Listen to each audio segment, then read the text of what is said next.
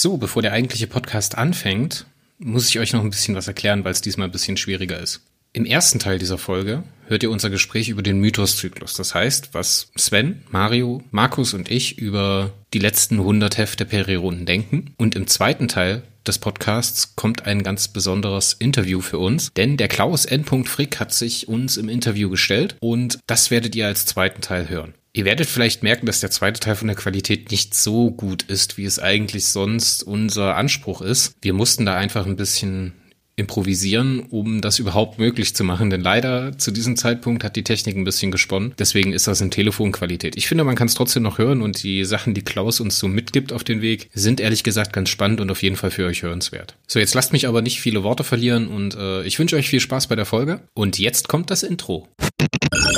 Incoming Transmission.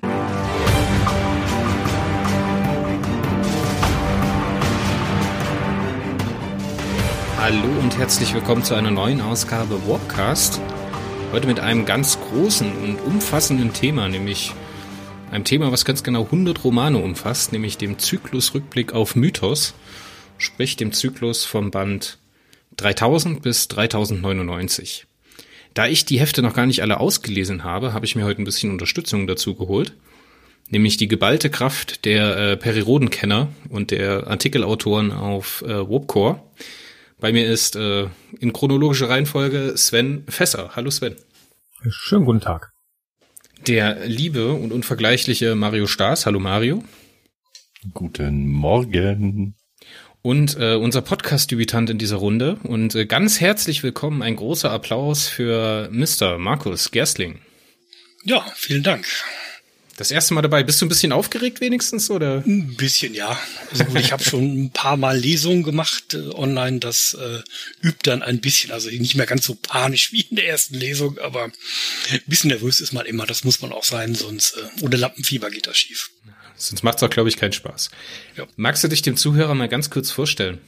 Ja, mein Name ist Markus Gersting, äh, bin eigentlich recht eingefleischter Science-Fiction-Fan, die Serie Peri Rodan lese ich schon eine ganze Weile. Ich habe, glaube ich, mal grob zusammengerechnet, sind bestimmt schon 25 Jahre. Ich bin dann irgendwann ja, bei Adam und Eva quasi mit Hörspielkassetten angefangen, das als Kind und dann eingestiegen, aber wirklich erst in die erste Auflage äh, im zweiten Lehrjahr. Das war so die Nummer 1646, also mitten, also vor fast 1500 Heften und ähm, ja, hab lange schweigend gelesen und genossen. Ab und zu fand ich es auch mal nicht so toll, aber ähm, meistens hat die, die Begeisterung ja doch überwiegt und ist immer noch geblieben. Und ja, dann irgendwann bin ich da mal angefangen. Äh, es war quasi mit dem Aufkommen unserer neuen Exprokraten Wim Bandemann und äh, Christian Montelong habe ich dann auch angefangen, quasi meinen Senf zur Serie dazu zu geben. Das wurde dann immer so ein bisschen mehr erst auf Facebook und dann äh, im eigenen Blog und dann bin ich jetzt mittlerweile Richtung YouTube abgedriftet und natürlich auf Warpcore jetzt nochmal. Ja, du bist noch nicht so lange bei uns, ne? Du kümmerst dich zurzeit um die aktuellen Reviews zu den Heften. Mhm. Wann hast, wann hast, wann bist du eingestiegen mit welchem Heft? Ähm, muss ich gucken. Ich glaube, war das ein müsste die 3, äh, 3083 gewesen sein, ja. Nee, 93, Entschuldigung, 93. Der Markus verstärkt uns auf jeden Fall im Periroden Autorenteam für die Artikel auf der Seite und ist jetzt auch hier im Podcast und wird ganz sicher die ein oder anderen Auftritt mal wieder haben. Sven kennt ja aus den Neo-Podcasts. Mario brauche ich, glaube ich, nicht weiter vorstellen, weil der ist sowieso in jedem zweiten mit dabei. Der gehört eigentlich hier mit zum Inventar. Ne? ich glaube, der ist äh, der Rekordhalter neben Marco der Gastauftritte, oder der Gastauftritte kann man ja gar nicht mehr sagen, der Auftritte im Podcast. Und äh, ja, wir wollen uns heute beschäftigen mit dem Mythos-Zyklus. Der ja, seit wann ist der gestartet? Irgendwann 2019, oder? Relativ genau vor 99 Wochen, würde ich meinen. ja. Ja, muss ja Anfang des Jahres dann gewesen sein, ja. Wie seid ihr denn damals in den Mythoszyklus eingestiegen, Mario? Was wusstest du davon? Was haben dir die Leute gesagt? Was hat vielleicht auch die Redaktion rausgelassen, bevor der Mythoszyklus losgegangen ist? Das hat mich null interessiert. Sowas verfolge ich nicht, auch nicht zum neuen Zyklus. Äh, wenn man sich spoilert, macht man sich eh alles kaputt und die Ankündigungen, die sie vorher bringen, haben sie sowieso noch nie wirklich gehalten. Das hat sich immer im Laufe der Zeit anders entwickelt als gedacht.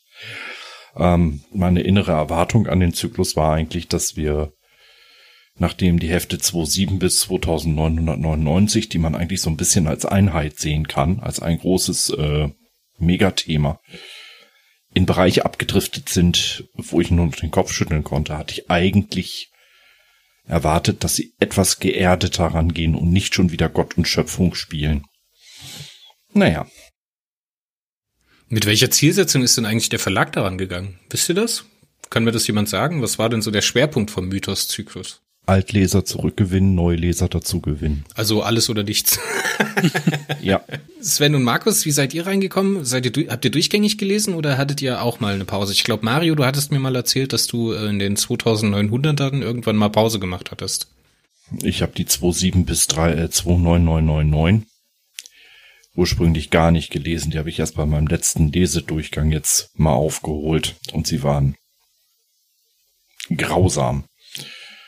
Einzelhefte gut, aber als Zyklus grausam. Sven, wie sah das bei dir aus? Ich bin, wenn man mal vom Selbstlesen ausgeht, erst mit 3000 wieder eingestiegen, so richtig. Äh, davor habe ich die, äh, die letzten zwei oder drei Zyklen gehört. Da habe ich es tatsächlich per äh, Hörbuch verfolgt. Ähm, für mich war es halt ungewohnt, jetzt wirklich wieder wöchentlich einen Roman zu lesen. Ähm, von daher war es ein bisschen, bisschen anders. Erwartung an den Zyklus hatte ich eigentlich erstmal so nicht großartig. Und da geht's mir so ein bisschen wie Mario. Also so vorher ähm, sich Ankündigungen anzugucken, macht für mich wenig Sinn, äh, weil wie Mario schon gesagt hat, erstens halten sie sich ohnehin nicht dran, zweitens möchte ich mich ungern spoilern lassen. Äh, das, ja.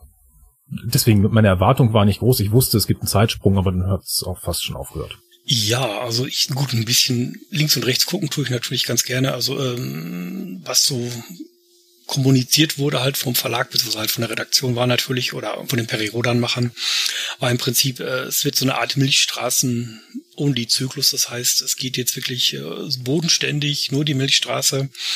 Wie gesagt, keine hohen Mächte, äh, keine Superintelligenzen. Und ähm, gut, wenn man sich jetzt die Geschichte anguckt, ähm, wir haben sehr sehr zwei sehr große Ausflüge gemacht in andere Gefilde, weit weg von der Milchstraße und natürlich ähm, äh, Chaotaren, Kosmokraten, Superintelligenzen, äh, sonstige höhere Wesen, die da pro forma nicht ins Raster mit reingehören, aber es war halt schon ja äh, deutlich mehr als versprochen, sagen wir es mal so. Seid ihr denn während der Mythoshandlung die ganze Zeit dran geblieben oder hattet ihr auch mal Hänger, wo ihr sagt, oh, jetzt steige ich erstmal drei Wochen aus und guck dann mal, ob ich vielleicht das ein oder andere Heft überspringe? Oder seid ihr wirklich von erster Stunde mit dabei gewesen und habt durchgelesen? Hm, ich habe damals ja äh, ab 3010 circa die Re äh, äh, Reviews für Warpcore geschrieben und war wöchentlich dran, als dann der Dominik übernommen hat, der uns ja leider verlassen musste. Ähm, ja, da habe ich die Hefte eigentlich so ab Band 30, 50 gar nicht mehr gelesen. Und erst als ich abzeichnete, dass Dominik das nicht mehr machen kann, äh, aus persönlichen Gründen, habe ich eine riesen Aufholjagd von 20 plus Heften gemacht in einer Woche. Und äh, ja, also Lust zum Lesen hatte ich eigentlich zwischendrin nicht mehr. So schlimm, ja? Ich habe es für die äh, Reviews gemacht für Warpcore, ja. Also ich für meinen Teil, ich bin tatsächlich durchgehend ähm, wöchentlich dran gewesen. Ich habe, glaube ich, auch keinen Roman gehabt, den ich jetzt irgendwie über ein, zwei, drei, vier, fünf Wochen gezogen habe, um dann wieder aufholen zu müssen. Das ist, ging vom Leserhythmus eigentlich ganz gut. Ähm, Durchhänger im Sinne von mal so ein, zwei Romane, wo ich mir dachte, puh, da musstest du dich aber durchquälen, gab's aber natürlich schon, ja.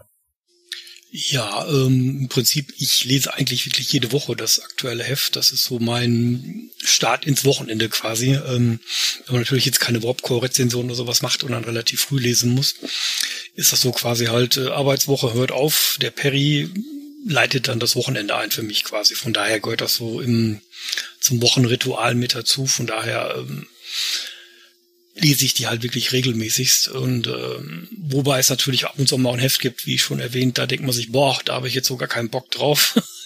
dann wird dann vielleicht auch mal schneller geblättert, aber ähm, gelesen habe ich sie eigentlich alle, vor allem da ich natürlich dann auch ähm, quasi für meinen Blog auch schon seit oh, 2800, glaube ich, die Rezensionen mache um jede Woche dann ähm, muss man quasi natürlich lesen und ähm, dann auch was schreiben. Das ist natürlich auch in dem Fall ist es ja dann Brot und Butter, das zu lesen, das ist klar. Ne? Ja. Da ich ja mit Mario nebenher auch noch den äh, zweiwöchentlichen Erstausgaben-Podcast im Webcast mache, also wo wir wirklich jede Woche oder jede zweite Woche ein Heft besprechen. Da sind wir jetzt mittlerweile mit dem Aufnehmen irgendwo bei 3014 und mit den Releases irgendwo bei 3007. Da haben wir uns ja sehr daran aufgerieben oder daran gestört oder was damit gekämpft, wie der Einstieg von diesem Zyklus passiert ist. Könnt ihr mir eure Gedanken dazu nochmal mitgeben? Was denkt ihr darüber? Mario, ich glaube, deine Meinung können wir jetzt ganz kurz zusammenfassen, weil wir haben das ja schon etlichen Stunden breit getreten. Naja, sie ist schon ein bisschen komplexer, vor allen Dingen, wenn man jetzt das Zyklusende mit reinnimmt. Ähm, kurz zusammengefasst, so kurz wie es kann. Auf der einen Seite schlicht mein Herz sehr stark dafür, dass man es sehr entschleunigt hat. Auf der anderen Seite hat man es aus meiner Sicht in die falsche Richtung entschleunigt. Man hätte hier mehr Raum den Veränderungen in der Milchstraße an sich geben müssen, als der reinen Jagd nach Informationen und, und super tollen Einzelabenteuern, die an sich, die einzelnen Hefte, da werde ich auch nie was anderes sagen, waren nämlich in diesem Zyklus fast alle top. Aber die Gesamthandlung wirkte gerade zu Anfang unheimlich langgezogen und zerrissen und irgendwie überhaupt nicht logisch in sich aufgebaut. Also grundsätzlich ähm, bin ich da schon bei Mario. Es war am Anfang so ein bisschen, ja, ein bisschen langatmig und ein bisschen zerfleddert, möchte ich es nennen. Ähm, Im Laufe des Zyklus gab es so ein paar Stellen, die waren sehr entschleunigt, die fand ich aber gut. Es gab aber speziell am Anfang eben diese diese Passage und das, ich weiß nicht, ich kann es nicht mehr genau sagen, weil es schon ein bisschen her ist, die ersten 20 Hefte, 25 vielleicht, da, da hatte ich so das Gefühl, irgendwie geht's nur sehr schleppend voran.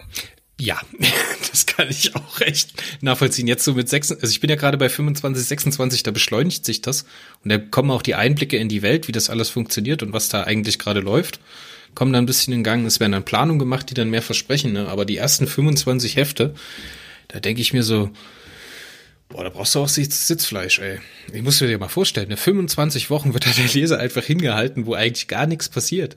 Ja, genau. Äh, das ist auch so das, was bei mir im Gedächtnis geblieben ist. Also Zyklusstart, das meiste ist auch ehrlich gesagt nicht mehr so ganz in meinem Gedächtnis. Ich weiß nicht mehr ganz genau, was passiert ist. Es ist aber auch nicht schlimm. Ähm, Erstauflage ist für mich tatsächlich so einfach nur lesen. Ne? Äh, während ich zu Neo ja immer was schreibe und mir Notizen mache und so weiter und dann auch ähm, äh, ja detaillierter wissen muss, was passiert in welchem Neo, ist das ja hier natürlich überhaupt gar nicht so. Ne? Hier lese ich einen Roman, äh, entweder er unterhält mich oder er tut es nicht so gut und ähm, bringt vielleicht die Gesamtgeschichte weiter. Aber ich muss ganz ehrlich sagen, vom Zyklusstart ist bei mir nicht allzu viel hängen geblieben. Ja, ähm, also ich muss sagen, den ersten Roman fand ich wirklich super spannend. Ähm, ist natürlich jetzt immer so, so ein bisschen das aktuelle Problem der aktuellen Auf oder der Art und Weise, wie die Geschichten aufgebaut sind. Man hat immer zwei Themen, die parallel laufen. Ich muss sagen, den Wim Wandemann Teil halt mit äh, der Entdeckung, wir fallen halt mit der Rastschubai halt in, in die neue fremde Milchstraße zurück oder ähm, stranden da quasi halt und entdecken halt dann eine neue Bewohnerin, die uns dann halt quasi mit in die Milchstraße mitnimmt. Fand ich sehr, sehr schön äh, geschrieben. Äh, Christian Montelons Teil war dann schon ein bisschen mehr in der Milchstraße drin. Ähm, hat mir eigentlich ganz gut gefallen. Also es war im Prinzip, man, man lernt halt so diese ähm, neue Umgebung kennen, man lernt die Nemurische Allianz kennen, man lernt diese akonischen Transmitterstraßen kennen. Ja, hat halt Lust auf äh, eine tolle Milchstraßengeschichte gemacht. Äh, dann kam das zweite Heft von Oliver Fröhlich.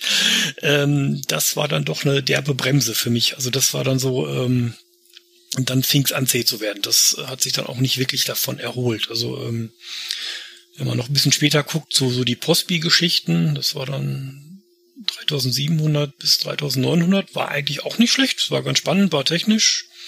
Tolle Einzelromane. Äh, Gongolis, das war dann halt ähm, 3010 bis 3013 13 fand ich eigentlich eine nette, schöne Umgebung. Die hat auch Lust auf mehr gemacht und dann, dann äh, hört es dann doch mit schlagartig auf. Kommt davon nicht mehr, ja.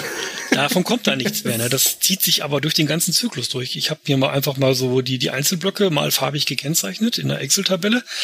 Und äh, das sind immer so Fünfer, Zehner Blöcke und ähm, bis auf zwei Ankersin und halt ähm, äh, M13 beziehungsweise äh, die, das Dioversum äh, sind das einfach nur kurze abgeschlossene Einzelblöcke, von denen man nie wieder was hört. Das sind einfach so Wegwerfumgebungen, Wegwerfcharaktere. Die werden toll eingeführt äh, und dann äh, weiß man am Ende, die siehst du nie wieder. Von daher, das ist so, was mich am Anfang extrem stört. Also, oder zum Beispiel die Ohnpiraten.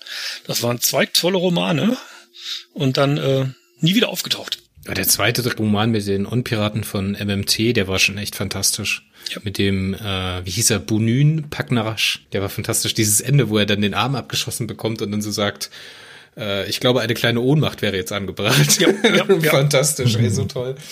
Habe ich geliebt, den Roman. Ja, nee, waren tolle Dinge, aber das ist vor allem auch technisch sehr interessant, halt, wie gesagt, mit diesen, äh, was hatten sie da, diesen ähm, Antrieb der Onrion, mit dem man dann dauerhaft im Linearraum blieben, bleiben konnte, war eine super tolle Idee, aber ähm, nie wieder was von gehört. Ja, das ist, Markus, äh, genau das, was ich ja auch als Kritik im Großen und Ganzen habe. Du hast äh, etwas, was erwähnt wird, wie diese Ohnpiraten, die ja angeblich eine Geißel für die Milchstraße und die gesamte Weltraumfahrt dort sein sollten. Sie treten einmal auf und werden danach noch einmal im Nebensatz erwähnt. Du hast die Ladonen, die ja auch die, Geißel der Milchstraße sein sollten. Da erwarte ich einfach mehr Bedrohung durch die Ladonen. Wann waren sie bedrohlich? Zweimal. Äh, okay. Und dann waren sie auch nur noch Kuschelpiraten, ne? Bei ihrem ersten Auftritt.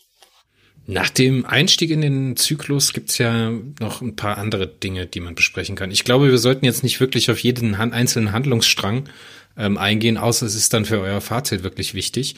Aber ich denke, was wir auf jeden Fall besprechen sollten, ist die Entscheidung mit dem Dioversum. Was habt ihr denn da für eine grundsätzliche Haltung zu der, zu der Erzählung auf der einen Seite und zu der Mechanik des Dioversums? Hm. Also ich würde sagen, die Erzählweise an sich mit der Teilung in zwei Hefte im Gegensatz zu anderen Lesern, ich fand's gut. Ich fand's richtig klasse, dass das immer zwei Autoren waren, auch wenn es den Flow beim Lesen ein bisschen kaputt macht. Das Dioversum an sich fand ich sehr interessant. Hätte man auch weitaus länger beibehalten können und ausbauen können.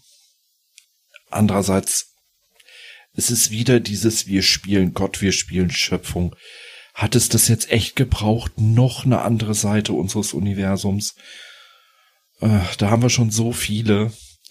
Und dann spätestens nach dem Roman Horror, wo es dann auf das Finale des Dioversums zuging, äh, habe ich mich ehrlich gesagt verarscht gefühlt, weil es wurde so schön aufgebaut, es wurde mit Leben erfüllt und dann wurde es abgehetzt.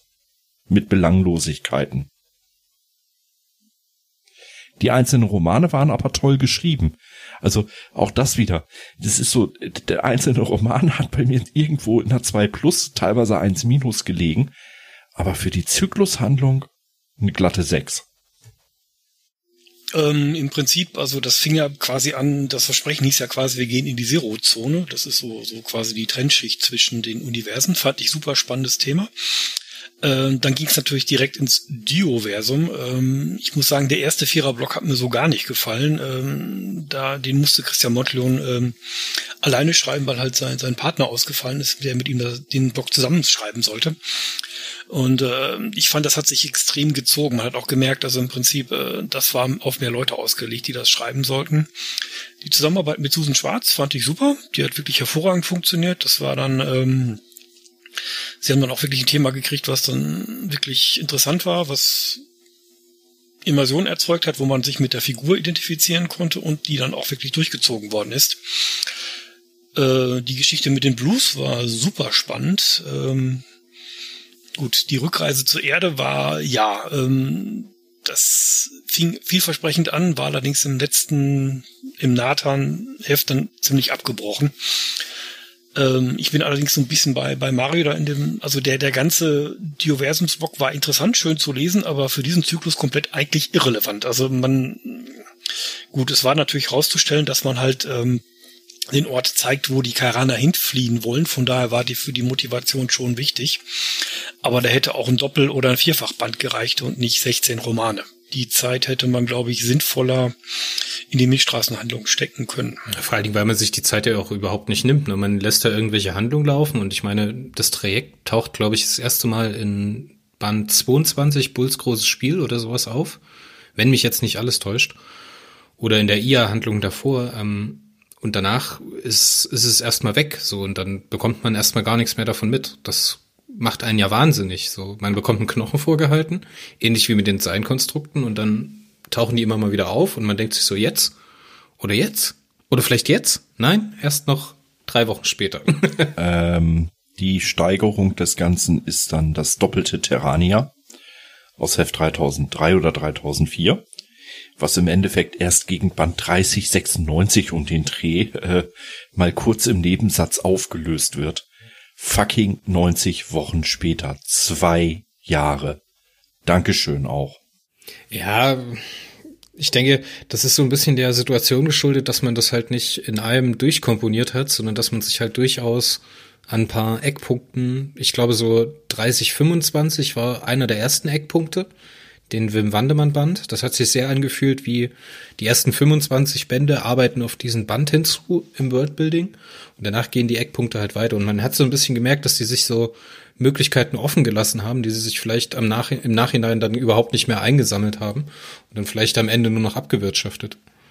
So stelle ich mir das zumindest ein bisschen vor. Ja, das mag sein, aber ich äh, möchte an der Stelle einfach auch sagen, als, als jemand, der jetzt wirklich die Serie ganz kennt, diese Zeiten hatten wir eigentlich gedacht, mit den 800er, 900er Heften so langsam hinter uns gelassen zu haben. Wir hatten eigentlich ab dort relativ stringent durchgeplante Zyklen, zumindest weitestgehend. Klar gab's immer mal Ausnahmen, ja. Wir wollen uns jetzt mal nicht an die unrühmlichen äh, Tarkan-Zyklus und so weiter erinnern, an das Chaos da drinnen mit den Handlungsebenen. Aber du hattest eigentlich immer, dass, dass man irgendwie, wir wollen von A nach B kommen hatte. Also man ist den Kindern schon entwachsen. Und jetzt macht man hier genau den gleichen Fehler, wirft Wortfetzen hin, bringt Auflösungen irgendwo irrelevant zwei Jahre später im Nebensatz. Äh, nein, das macht keinen Spaß. Lass uns nochmal auf das Dioversum zurückkommen. Ähm, ich glaube, Sven hatte noch gar nichts dazu gesagt. Willst du dazu noch was loswerden? Hm, Im Prinzip ist alles gesagt. Also äh, die, das Dioversum an sich, die Idee, aber ich, wiederhole jetzt das, was Mario sagt, die Idee hat mir gut gefallen. Ähm, die Romane einzeln haben mir ebenfalls gut gefallen. Ich habe mich aber genauso gefragt, auch schon ganz am Anfang, brauchen wir jetzt tatsächlich noch diese zweite Seite des äh, bekannten Universums, wo wir ähm, ja schon diverse andere Universen und Versionen von unserem Universum. Also ich, wie gesagt, ich wiederhole jetzt das, was äh, schon gesagt wurde, aber im Prinzip ist es genau das, was ich mir auch gedacht habe. Ähm, nichtsdestotrotz grundsätzlich die Romane auf der Dioversum-Seite waren für mich als Einzelromane fast das Highlight des Zyklus. Ich fand die richtig gut. Ich würde noch mal kurz eine kleine Ergänzung geben wollen. Ähm, das Dioversum an sich ist natürlich jetzt eine sehr reduzierte Umgebung. Das äh, ist im Prinzip das, was man am Anfang auch mit Neo gemacht hat. Oder das ist so eine Art Neo-Light. Das heißt, die große Komplexität des ganzen Periodan-Kosmoses wurde quasi drastisch reduziert, um in, wirklich eine relativ einfache, überschaubare Umgebung. Ja, ähm, muss ich dir direkt mal reingrätschen. Das ist leider überhaupt nicht so, weil gerade die erste Dioversums-Quadrologie, äh, Tetralogie, sorry, ähm, so gut die mir auch gefallen hat vom Text her, die verwendet so viel Zeit auf die Unterschiede hinzuweisen, dass es egal ist, ob die Mechanik da einfacher ist, weil man die Mechanik dann erstmal gegen das Überkomplexe aus dem Standarduniversum oder aus dem Einstein-Universum ähm, abgrenzen muss. Und das ist so ermüdend für den Einsteiger. Sehr ermüdend. Entschuldigung. Ja gut, das ist natürlich so, so eine, wir entdecken eine neue Umgebung. Das hat natürlich auch so einen gewissen Reiz, denke ich mal. Äh, was ich toll fand, war die Adams-Geschichte, halt wie er wirklich dann halt äh, in, mit seinem Zellaktivator halt auch kämpft. Mhm, sehr schön. Also die war halt wirklich schön. Ja, die war wirklich super. Also von daher, ähm, ich muss sagen, die Folgebände dann halt, wo es um die Topsider ging, die dann, wo Susan Schwarz mitgeschrieben hat, die fand ich auch deutlich nochmal besser. Also der erste Block, der war bis auf die Adams-Geschichte auch nicht so ganz meins, muss ich ehrlich sagen. Von daher, ähm, ja, war halt schon, wir haben natürlich auch sehr viel jetzt einfach neue Dinge eingeführt, äh, da ein Gimmick, da ein Gimmick. Ähm, Nathan baut sich eine eigene Zivilisation auf. Das äh, ja war jetzt auch nicht wirklich äh, für die Karaner wichtig, das zu wissen halt. Ne? Das äh, war war Ausschmückung, Staffage ähm, und hatte nachher, glaube ich, auch wirklich keine Bewandtnis nachher. Ne? Das war wäre auch ohne gegangen. Das war, finde ich, eine der schönsten Sachen in dem ganzen Ding. ich ja, glaube, hier sieht man dann wieder, dass so die Leser-Schwerpunkte von einem Neuleser und von einem Altleser auseinandergehen. Aber da drüber nachzudenken, wie Nathan das alles da macht mit seinen, mit seinen äh, Kindern oder mit seinen, in Anführungszeichen, Kindern, das fand ich schon sehr, sehr ähm, schön gemacht und mal schön drüber nachzudenken. Ja, ich glaube, das ist ein bisschen bezeichnend für den aktuellen Zyklus. Der ist voller wirklich für sich alleine genommen schöner Dinge. Nur das Problem ist im Zusammenspiel. Das ist einfach viel zu viel. Du hast halt eine Riesenherde Plot-Bunnies, die sich einfach unbegrenzt vermehrt, hast aber halt nicht das geht natürlich auf Kosten des roten Fadens einfach. Ne? Das ist ähm ja, ich glaube, das ist aber so ein Problem, was ihr Altleser sowieso immer die ganze Zeit habt. Oder sorry, wenn ich das so sage. Ich hoffe, ja, niemand ja. fühlt sich anzugriffen, aber schon Doch. lange Lesenden. Ja, Mario, bei dir ist mir egal.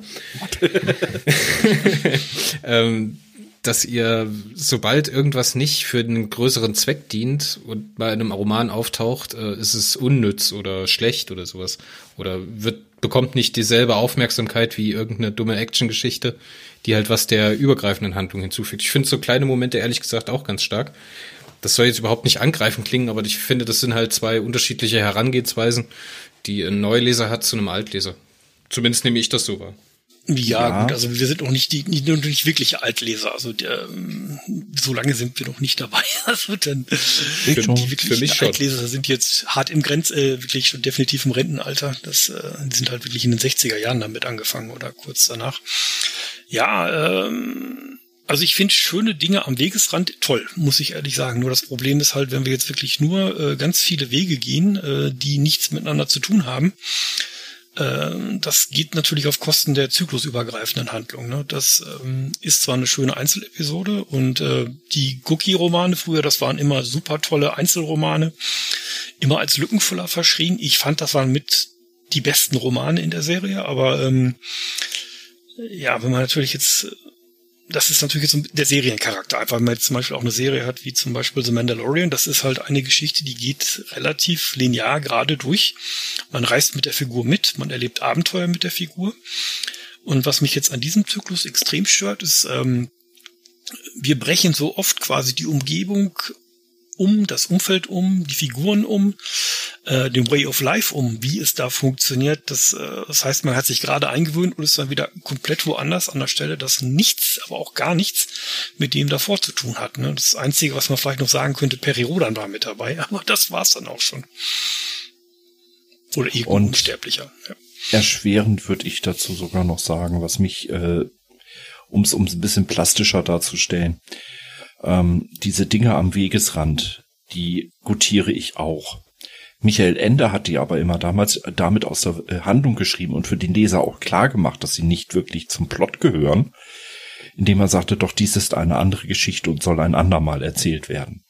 Ja, das hat man hier aber nicht gemacht. Man hat uns so viele Bröckchen an den Rand gelegt mit wirklich tollen Ideen an der Seite, die aber mit der Handlung im Prinzip nichts zu tun hatten aber man hat sie nur angerissen. Man hat nichts davon zu Ende erzählt oder wenigstens mal irgendwie gemarkert, als, naja, das äh, war's jetzt dazu.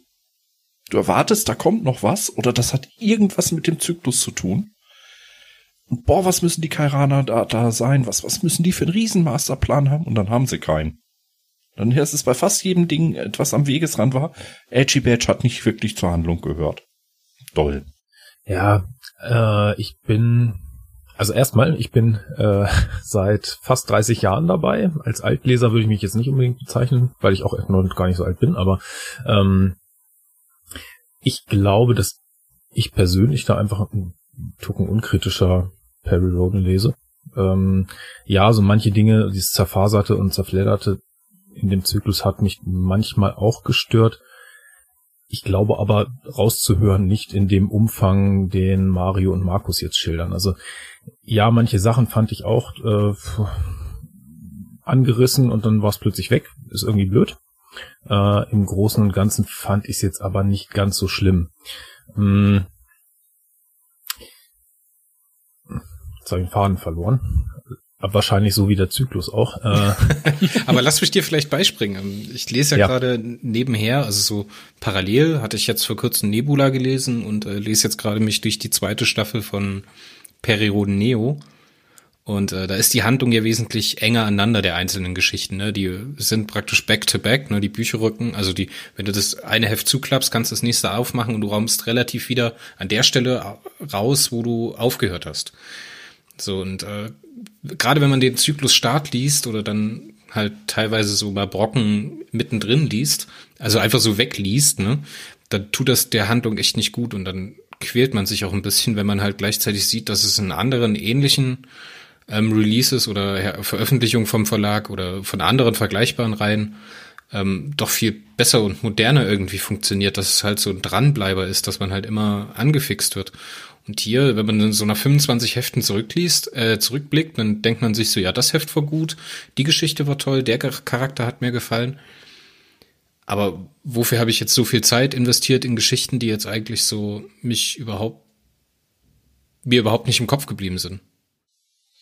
Ähm, Teilweise sitzen wir halt im Podcast mit Mario und ich habe die Hefte vor drei Wochen gelesen und ich kann mich partout nicht dran erinnern, was passiert ist. Ja, so ein bisschen das Problem an dem Zyklus auch. Das ist halt, wie gesagt, bis 25. Man denkt sich, wann geht's jetzt los? Ähm, am Ende, ich habe wirklich, wusste auch nicht mehr, was darin vorgekommen ist. Ankassin wusste ich noch, Dioversum wusste ich noch, M13 wusste ich noch und der Rest war weg. Das ja, aber war, du äh, sprichst es gerade an, der Sprung nach M13, wo, äh, wo Atlan dann nach M13 fliegt, nachdem die, äh, die sich alle wieder vereinigt haben, getroffen haben, ne, und dann äh, Perry nach Ankaisin aufbricht. Da denkst du dir, ja, so what? Dann kommt erstmal wieder irgendeine Schneckengeschichte von irgendwelchen Kairanern, nur um herauszufinden, dass da ein Ladonschiff abgestürzt ist. Das ist praktisch das, was du, die Kerninformation in dem Heft. So hm. schön diese Schneckenwesen auch sind, äh, die Elefanten sind's, Elefantenwesen da drin sind in dem Heft. Äh, Atlan und die Kristallsklaven, über das Heft rede ich gerade 3026, wenn mich nicht alles täuscht.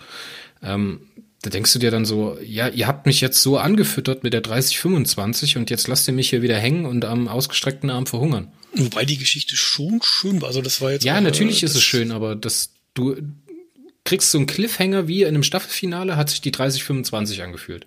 So, dann mhm. kommt die nächste Staffel und dann kriegst du erstmal erzählt, was, keine Ahnung, Jake und Nock auf Deep Space Nine zum Frühstück gegessen haben mag eine tolle Geschichte sein. Sind bestimmt auch total amüsante und sympathische Charaktere. Aber das ist doch in dem Moment überhaupt nicht das, was du lesen möchtest. Ja, klar. Das zieht sich aber, wie gesagt, halt durch den Zyklus durch. Ne? Das ist, man hat so viele Wechsel einfach, du hast dich an Leute gewöhnt, an den Way of Life gewöhnt, an die Story gewöhnt und denkst dir, ich würde jetzt gerne weiterlesen und bist ganz woanders. Ne? Das äh, ist symptomatisch. Mhm. Da kannst du dir jeden Block rauspicken. Du kannst dir Ankassin rauspicken, M13, Ilia, zum Beispiel halt die, die, die Ersatzerde da. Oder die, die ausgetauschte Erde. Das war eigentlich auch eine ganz witzige Geschichte, nur halt. Äh, die war toll, die war toll. Man hat richtig gemerkt, dass Susan Schwarz beim Schreiben Spaß gehabt hat. Ja, und dann ist sie vorbei und dann ist sie halt vorbei. Da kommt Bulls ein ja, großes Spiel, das ist was ganz anderes. da hätten aber auch zwei Romane gereicht. Das hätten keine sechs oder sieben sein müssen. Ne? Das, äh, also, was, ums, ums mal zusammenzufassen, weil du auch vorhin sagtest, äh, äh, dass wir Altleser vielleicht oder ja, wir, wir die Stammleser, würde ich uns jetzt mal einfach vorsichtshalber bezeichnen, äh, ja, vielleicht mit diesen vielen Handlungsebenen mehr Probleme haben wie du als Einsteiger. Nein, ich habe mit der Menge der Handlungsebenen eigentlich noch nicht einmal so Probleme. Ja, ich habe auch nicht mit den angerissenen Themen an sich Probleme. Ich habe aber ein Problem, wenn wichtige Informationen in der Menge an Informationen einfach im Nebensatz abgehandelt werden und untergehen. Ähm, schönes Beispiel, ich hatte heute auf Facebook extra nach Band 3099 noch gefragt. Sag mal, eine Frage noch. Ähm, warum sind die Tesanit, also Semina Part und ihre Kollegen, eigentlich damals den äh, Kairanern abgesprungen? Der große Verrat was ist da eigentlich genau passiert? Dann musste mir der Markus Gersting, ähm, ich glaube, der Regler war's. Äh, der Regler, Entschuldigung. Jetzt, Entschuldigung, Markus und Markus, es verwirrt mich. Da musste mir der Markus Regler tatsächlich sagen, dass er das durch die Peripedia auch nur rausgekriegt hat, dass das irgendwo way back in Band 3032 irgendwann mal in einem Nebensatz erwähnt wurde Und das hat keiner mehr nach der langen Zeit auf dem Schirm. Das heißt, relevante Informationen gehen in irrelevanten Informationen in diesem Zyklus ganz besonders stark unter und werden dann, wenn es eigentlich wichtig wäre, wenn du nochmal so ein Story-Recap machen müsstest beim Finale, einfach außen vor gelassen. Äh, danke auch. Ja, ich, mir fällt jetzt aus der Hüfte auch nichts ein, wie man das irgendwie, keine Ahnung, retten könnte. Wenn man dann so ein Previously On-Seite macht oder keine Ahnung. Ich meine, man macht ja vorne auch diese, diese, immer diese vier Charaktere rein im Roman oder die Hauptcharaktere, die halt so eine ganz kurze Beschreibung bekommen. Wenn er keine Ahnung nochmal so wie so ein vorgeschobenes Glossar hat, wo man dann die Handlungsstrang von Semina hat oder keine Ahnung. Was Atlan previously on Atlan's Way oder sowas, keine Ahnung. Wie man das machen könnte. Aber ja, klar, ja, ich glaube, es fehlen, sorry, ich glaube, es fehlen so ein bisschen die Übergänge. Also man wirklich halt, äh, wenn man halt, man kann natürlich schon den Schauplatz wechseln, aber man muss halt eine Über Übergabe machen, beziehungsweise eine Überleitung machen, indem man sagt, okay, ich bin hier, was macht jetzt der und der zum Beispiel? Damit hast du natürlich schon ähm, quasi eine Verbindung geschaffen zwischen den verschiedenen Blöcken, dass du dich, äh, dass der Leser sich darauf einstellen kann, dass wir sind jetzt woanders. Das war ja wirklich hart umgebrochen, ohne jedwede Erklärung, warum wir jetzt ganz woanders sind halt. Ne? Das ist so, hat so ein bisschen was Plot-Device-mäßiges, also wirklich so, so, so Wegwerfcharaktere, äh, so Plot-Devices wie zum Beispiel halt Umgebungsbausteine. Ich habe schon das Gefühl, dass das wirklich alles feinst bis ins kleinste Detail ausbaldowert ist und am Ende auch zusammenpasst, wenn man das wirklich ganz auseinanderfriemeln würde.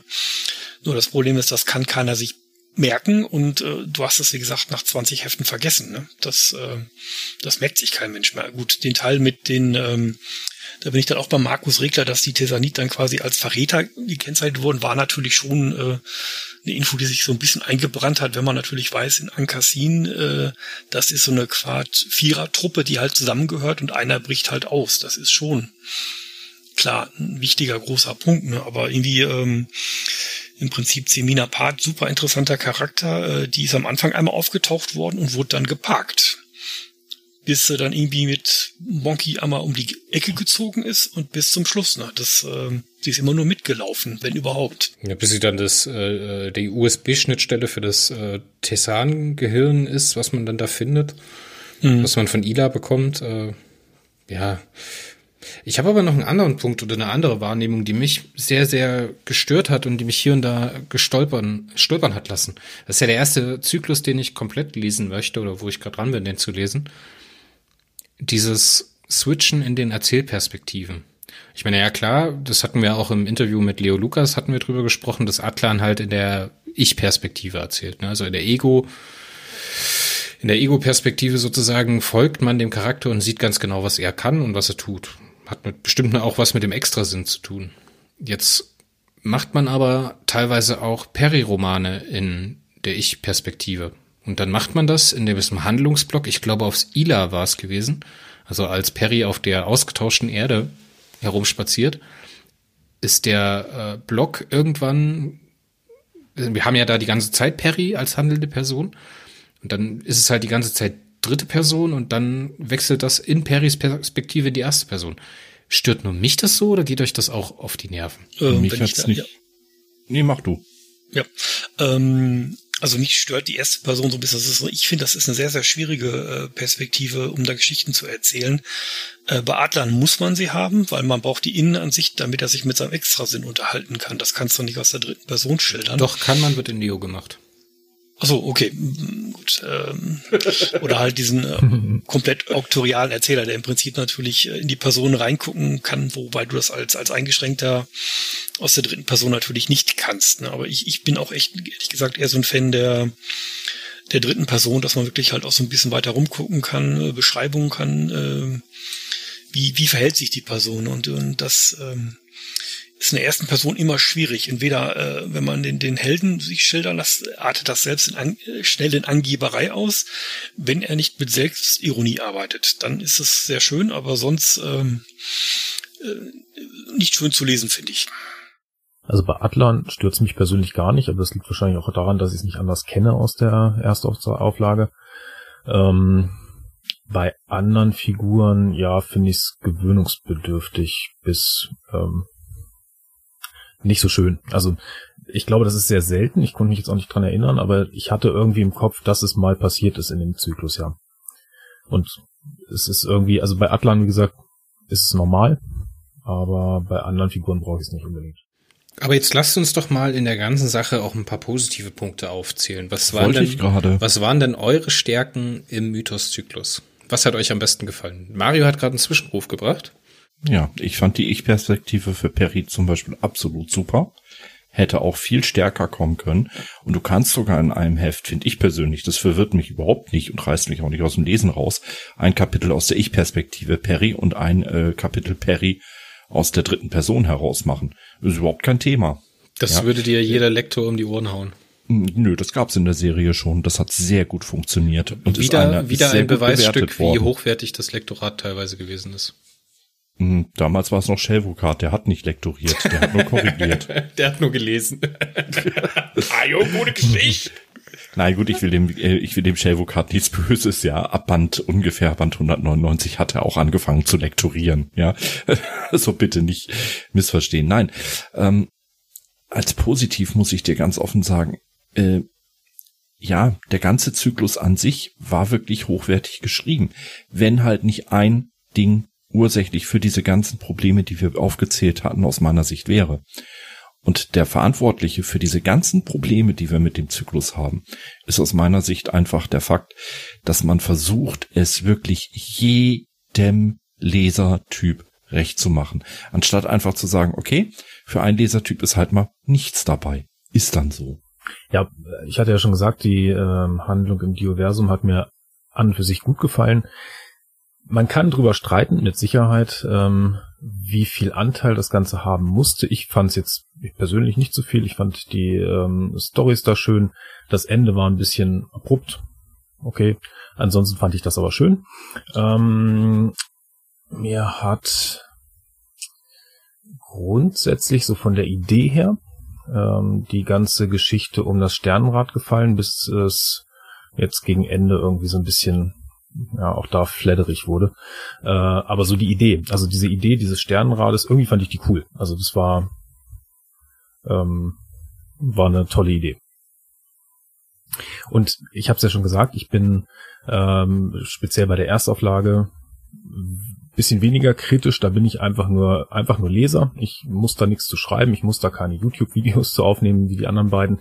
Ähm, von daher lese ich das durch. Ich freue mich dann äh, auf meinen wöchentlichen Perry, deswegen etwas unkritischer. Grundsätzlich fand ich den ähm, Zyklus nicht so schlecht. Das war jetzt nicht der beste Zyklus aller Zeiten, aber ähm, er hat mich jetzt auch nicht an so vielen Stellen massiv geärgert. Und ja, die Kritikpunkte, ähm, die heute hier besprochen wurden, die kann ich alle gut nachvollziehen. Ähm, das ist aber nur anteilig was, was mich persönlich während des Lesens gestört hat. Ich glaube einfach, weil ich ähm, da etwas unkritischer rangehe. Aber das ist so persönliche Einstellung und persönlicher Geschmack, denke ich. Ja, ähm, also es waren viele schöne Einzelromane dabei, ähm, besonders als als als Abschnitt, also als als Handlungsfaden hat mir Ankassin hat mir sehr gut gefallen. Da waren äh, im Prinzip gut. Ich bin natürlich ein Fan höherer kosmischer Mächte. Äh, war eine Fernreise, war eine super interessante, also wirklich auch düstere Umgebung, äh, die, ähm, ich weiß nicht, das Hilfsvolk der Kandidatin Fatum äh, mit ihrem religiösen ähm, Duktus fand ich wirklich gut beschrieben, ähm, wo es nachher in die Zero-Zone übergegangen ist, zum Beispiel halt Fäden, die die Welt bedeuten, von Kahirt, war ein super toller Roman, hat mir sehr gut gefallen. Und was natürlich nachher noch wirklich Flair entwickelt hat, war das Sternenrad. Das, da bin ich dann auch bei Sven. Das, ähm, da wurde es dann auch wieder äh, für mich persönlich spannend und gut halt. Ne? Das während, während der anderen Episoden, die vielleicht nicht ganz so mich gefesselt haben. Dann mache ich mal das Schlusslicht. Ich muss sagen, ohne jetzt den kompletten Zyklus zu kennen, ne? wie gesagt, ich habe bloß irgendwas knapp 30 Bände gelesen, muss ich sagen, das ist mein erster Zyklus und äh, dementsprechend auch für mich was Besonderes. Aber auf der einen Seite halt vom Text her ist das was Besonderes, weil das extrem viel Spaß macht, gemeinsam mit Mario, Sven und jetzt auch Markus, ähm, die Serie zu entdecken und äh, die ganzen alten Charaktere zu treffen, neue Charaktere zu treffen, vielleicht mit Mario dann auch an eine Grenze zu stoßen. Am Anfang habe ich ihn gefragt, was er, wer ist denn eigentlich die Zermina Part? Da hat der Mario so gesagt, das kann ich dir auch noch nicht sagen, da ist noch nichts auserzählt. So, das finde ich total spannend und das finde ich total schön und deswegen ist auch dieser Zyklus für mich positiver, als ich ihn jetzt eigentlich methodisch bewerten müsste. So, wenn ich ihn jetzt aus Stand jetzt bewerten müsste, würde ich Mario sehr, sehr beispringen und sagen, das sind sehr starke einzelne Geschichten mit sehr, sehr, also wirklich starken Autoren. Ich finde, was die Autoren machen da, gerade Leo Lukas, Susan Schwarz, hat mir in letzter Zeit sehr gut gefallen. Ähm, der Montilon und der MMT, echt nur tolle Romane dabei. Also so vom, von der Geschichte her, wie sie erzählt sind. Aber irgendwie muss ich mich teilweise durchkämpfen. Dann gibt's wieder so einen Block, so fünf, sechs Hefte, wo ich mich durchhiebe und wo ich dann wirklich am Tag ein Stück davon lese. Aber ja, der Zyklus gewinnt für mich durch das Außenrum. Und jetzt muss ich euch noch mal was sagen, was so meine Wahrnehmung ist. Ich entdecke ja nicht nur Periroden so ein bisschen für mich, sondern ich entdecke ja auch so die Fangemeinde für mich. Und jetzt hat der Mario immer den Giftschrank aufgemacht und hat gesagt, da sind manchmal ein paar komische Leute dabei, die Periroden lesen. Da muss ich jetzt aber mal ganz ehrlich sagen, das nehme ich mittlerweile nicht mehr wirklich so wahr. Ich finde, Periroden ist einfach eine sehr, sehr vitale, kreative und engagierte Community oder ein Fandom von einem Science-Fiction-Universum, was halt total viel Output selber generiert. Ich meine, mittlerweile gibt es mehrere Periroden-Podcasts. Es gibt RFE, es gibt uns, es gibt äh, also radiofreies Erdrus, es gibt uns, es gibt die dritte Macht und so weiter und so fort. Es beschäftigen sich immer mal wieder Leute damit. Und irgendwie habe ich so das Gefühl, seit meinem Einstieg in das Thema hat sich so die Fankommunikation oder die Leute im Internet, die sich darüber austauschen, ein bisschen vermehrt oder wieder, haben wieder ein bisschen, sind wieder ein bisschen vokaler geworden. Könnt ihr diese Wahrnehmung teilen oder ist das nur, dass ich das halt nur Stück für Stück entdecke gerade? Hm. Ich würde es vielleicht an der Stelle äh, auf Corona schieben, weil mit Einstieg der Corona-Krise wurden die Aktivitäten online wieder mehr. Ähm, vieles von dem, was du jetzt entdeckst, entdeckst du ja auch online, hat bisher eigentlich lokal auf Stammtischen und so weiter stattgefunden. Ja. Und ähm, dadurch, dass diese Möglichkeit in weitestgehend genommen ist, die Cons sind weg, die Stammtischtreffen sind weg, äh, blieb nichts anderes übrig, als die Kommunikation auf das Online-Medium äh, zu verstärken. Ich denke, dass da auch ein großer Teil mit geschuldet ist. Ich finde es auch positiv äh, im Übrigen. Es macht halt sehr, sehr viel Spaß und von den meisten Leuten wird man wirklich herzlich begrüßt und wird Hilfe angeboten oder diese ganze Tausch- und Handelbörse, was zu Periroden angeht, da sind ja echt liebe Leute dabei und ihr wisst, wie schwierig das ist, nette Leute auf eBay Kleinanzeigen zu finden. Aber ich hatte jetzt zum Beispiel jemanden, der hat mir Neo-Bücher geschickt. Ich habe jetzt meine Neo-Sammlung fast komplettiert und der hat wirklich jedes einzelne Neoband, weil ich gesagt habe, pack's bitte ordentlich ein, weil ich hier immer ein bisschen Probleme habe mit meinem Paketzusteller. Da hatte der das Paket ausgekleidet und hat wirklich jedes einzelne Heft in so einen Ziploc-Beutel eingepackt. Das waren halt, keine Ahnung, 100 Hefte oder sowas, die er mir da einzeln eingepackt hat, nochmal mit Packfolie außenrum und Zeitungspapier und hin und her. Total lieb. Und dann halt so Leute wie, äh, keine Ahnung, die Bücherrettung oder wie die Leute halt alle dran arbeiten. Es gibt Leute, die machen 3D-Modelle, die sind halt wirklich kreativ, was das angeht, ne? Machen 3D-Modelle von den Charakteren, von den Schiffen, von den Vistas und sowas. Ich finde das total schön. Ich muss sagen, das habe ich so auch noch nicht erlebt.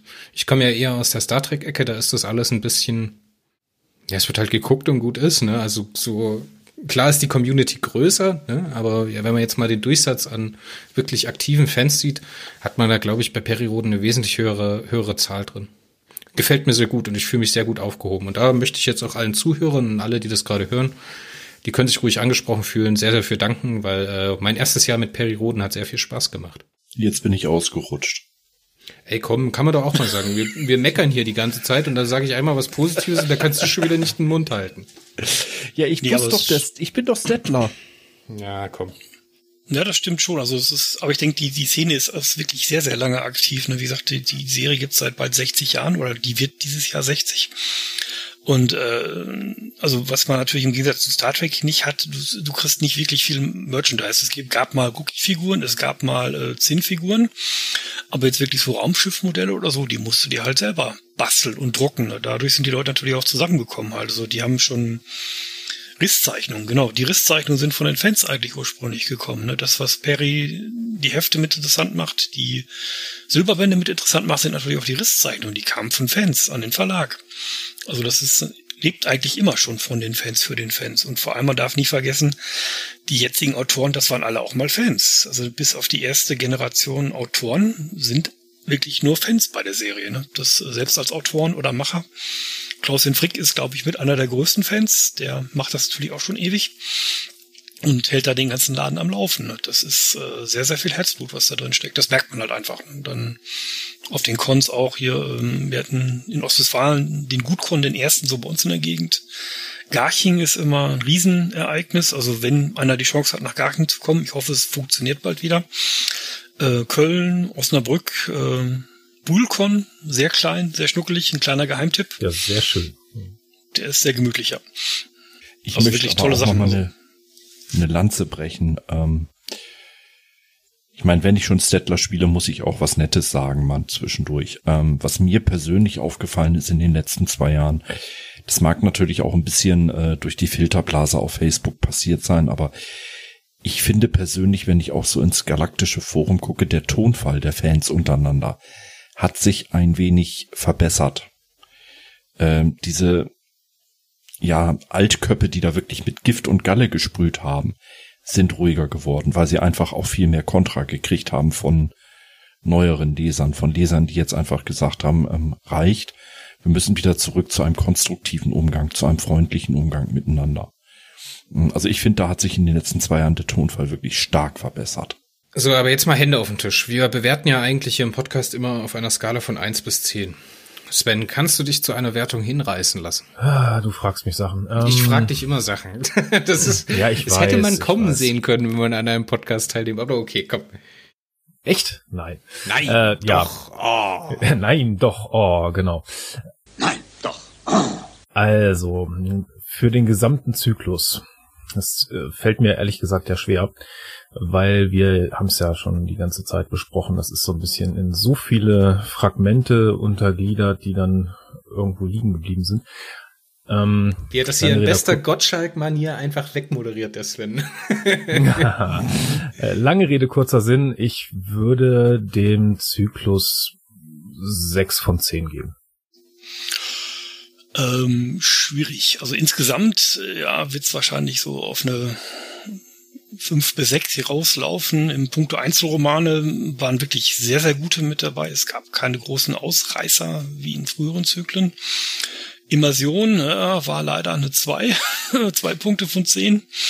Äh, einfach durch diese vielen Umbrüche. Und äh, ja, ich denke, es war schon durchkonstruiert, aber es war einfach, ähm, man hat den Leser nicht bei der Stange halten können. Das äh, wurde nachher besser, aber ja, ich denke eine 5. Also es waren wirklich ein paar Ausreißer drin und äh, Immersion ist mir ein sehr, sehr wichtiger Punkt. Von daher leider nur eine 5. Oder 5 Punkte von 10, ja. Die Einzelhefte und die starke Leistung der Einzelautoren liegt bei mir irgendwo zwischen 7 und 8 von 10. Der Zyklusansicht irgendwo knapp bei 2 von 10. Gesamturteil ungefähr 4 von 10. Also ballen wir uns irgendwo um die 5 von 10 im Durchschnitt. Ich kann jetzt ehrlich gesagt noch gar keine Note abgeben, weil ich habe, wie gesagt, noch nicht alles gelesen. So, aber jetzt lasst uns doch auch mal einen Blick in die Zukunft äh, wagen. Mit welchen Gefühlen lässt euch denn der Mythoszyklus auf den äh, anstehenden Chaotarchenzyklus blicken? Was wünscht ihr euch vielleicht oder was sind Sachen, die geändert werden sollten? Ich würde mal sagen, ich äh, wünsche mir vor allen Dingen eine minimal linearere Erzählweise dass es nicht ganz so zerfasert. Wobei es ein bisschen zerfasern immer gut ist, gar keine Frage. Ich hoffe, dass wir am Ende hm, eine etwas bessere Auflösung für den Zyklus kriegen als jetzt, dass nicht so viel Unwichtiges mit reinkommt. Und ich hoffe, dass dieser Zyklus, der für mich die letzte Chance für die Serie zum jetzigen Zeitpunkt ist, ähm, dazu führt, dass der Exposé-Redaktion jemand beigestellt wird, der nicht nur wie der Montillon für den Spaßfaktor und, und die schönen Geschichten und der Wim Wandemann für das gut durchgeplante zuständig ist, sondern jemand, der darauf achtet, dass sie ihre Erzählstränge auch bitte mal zusammenführen und den roten Faden nicht komplett verlieren. Also im Endeffekt, ich hoffe, dass sie die Fehler aus diesem Zyklus ein bisschen draus lernen und sich nicht wieder total in Nebensächlichkeiten verlieren. Ähm, ja, ich kann mich ein Stück weit Mario schon anschließen. Ähm, wie gesagt, ich wiederhole mich und wiederhole mich, aber ich fand ihn insgesamt nicht ganz so schlecht wie Mario, den ganzen Zyklus. Ähm, aber ja, er war teilweise zu sehr zerfasert. Ähm, ich denke, hoffe, dass das mit dem nächsten Zyklus besser wird. Mhm. Grundsätzlich freue ich mich tatsächlich, ähm, hätte ich vor, keine Ahnung, zwei Jahren oder so noch nicht unbedingt gedacht, aber ich freue mich tatsächlich so auf das Thema Chaotarchen. Ähm, ich persönlich habe äh, noch so eine ja, Handlungslücke ist es nicht genau, ich weiß schon so ungefähr, was da passiert ist, aber so eine Lücke zwischen 1000 und 2000. Ich habe bis 1000 selber gelesen, ab 2000 ungefähr ähm, habe ich auch gelesen, dazwischen habe ich die Zyklen nicht wirklich gelesen, sondern eher so eine Zusammenfassung äh, ist mir da bekannt. Ähm, und so dieses äh, Gesamtthema Kautarchen, ich finde das spannend. Also ähm, ich fand, ich glaube, ich war einer von relativ wenigen damals. Ähm, der, der ganze ähm, ja, Wust um die terminale Kolonne war, glaube ich, nicht ganz so gut gelitten in der äh, im Fandom, aber ich fand das Ganze eigentlich ganz cool und von daher freue ich mich auf das Thema Kautarchen. Ja, ich würde sagen, ich oute mich mal als Kautarchen-Fan. Also ich äh, ähm, mag, also zumindest die höheren kosmischen Mächte ganz gerne. Die Chaotachen haben natürlich noch so dieses wilde, düstere Element mit dabei. Ähm, und ich muss sagen, unser die aktuellen Expokraten haben die besten Teile hatten eigentlich mit Chaotachen zu tun. man hatte zum Beispiel halt den Chaotach äh, Kadab, das war halt in dem Sternengruft Mini-Zyklus. Ähm, war super spannend geschrieben. Die Michael Markus Turner Geschichte mit dieser Feder der, des Chaotachen war super spannend als absolute Highlight des Mini-Zyklus. Die Kandidatin Fatum war wirklich gut dargestellt, fand ich. Von daher ähm, bin ich da einfach mal vorsichtig optimistisch. Also ich denke mal schon, dass es äh, ja, Periode ist natürlich ein Ozeandampfer. Also man sieht, man äh, peilt das Ding also quasi am Zyklusstart ein, äh, macht die Struktur und da muss man sich dran halten. Da gibt es keinen Weg, das mal eben schnell umzustellen. Von daher bin ich einfach mal vorsichtig optimistisch, dass es jetzt einfach so ein bisschen mehr ähm, auf Immersion geachtet wird, dass man wirklich als Leser bei den Figuren dabei bleibt äh, und vor allem dann natürlich damit auch bei der Handlung damit dabei bleibt. Ne? Von daher ich bin da immer vorsichtig optimistisch, von daher, ich lese die Serie auch schon recht lange. Es gibt immer mal Durchhänger in Benzyklen. Ähm, irgendwas Schönes ist immer dabei und ich denke mal, das Thema, also ich habe Lust drauf. Wissen wir denn überhaupt schon, wer die Expokraten sind für den neuen Zyklus? Das sind dieselben, die es jetzt noch sind, also Wim Wannemann und äh, Christian Mottillon das war jetzt wieder so gesetzt. Also ich glaube auch nicht, dass äh, in der aktuellen Situation da viel geändert werden kann. Ähm, das letzte Jahr war hart für einen Verlag. Es gab eine Umfirmierung ne, in, im Verlag, beziehungsweise es gibt jetzt die Perirodan KG, von daher denke ich, äh, dass da jetzt einfach keine Zeit war, da irgendwie groß äh, Umbrüche zu machen. Und ähm, man merkt schon, also vor allem Wim Wandemann, der ist überall unterwegs, der fragt die Fans, ähm, ähm, ihr hört natürlich auch auf alles. Das war vielleicht jetzt so ein bisschen das Thema. Er hat wahrscheinlich eine Checkliste gemacht, was alles rein muss und äh, das ist dann auch reingekommen. Äh, an der Stelle würde ich mir dann einfach mal wünschen, dass man so ein bisschen äh, einen stringenteren, äh, immersiveren Handlungsverlauf bekommt.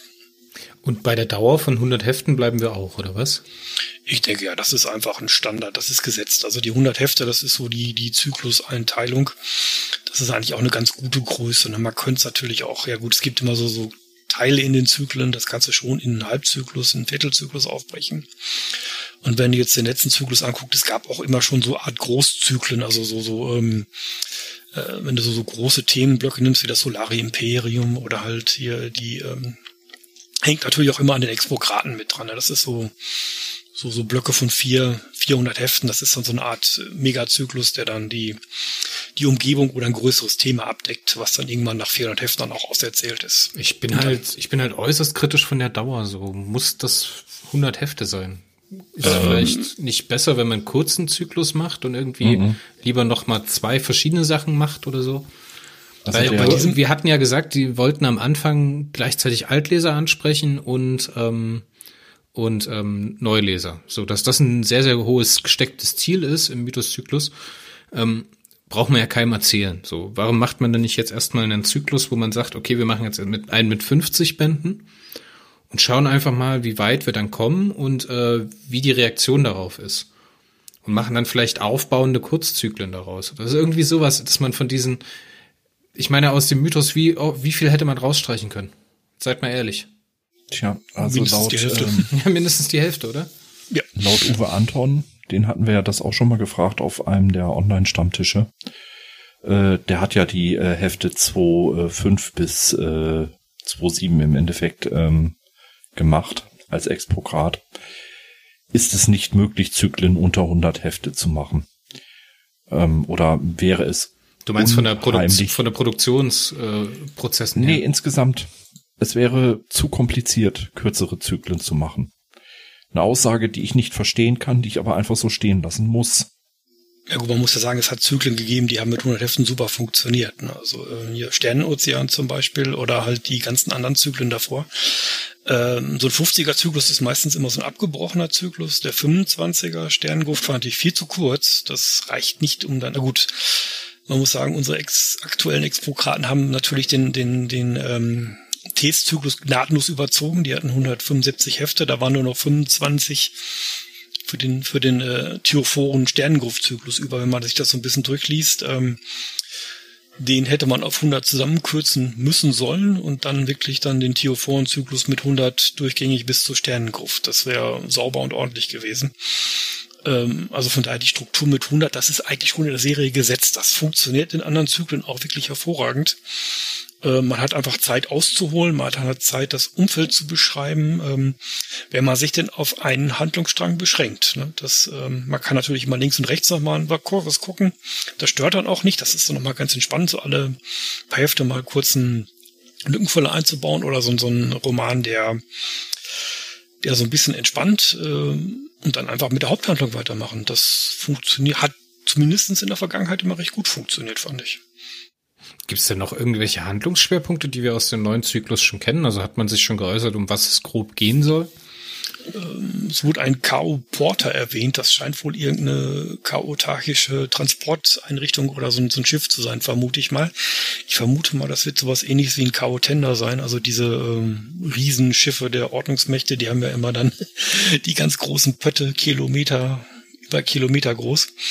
Ähm, und äh, ich denke, was wirklich wichtig ist, dann als, ich weiß nicht, ob du den, den, ähm, den Wim Wandermann-Roman ähm, mit Andromeda gelesen hast. Ähm, das war der Galaktiker verboten, das war der 3058.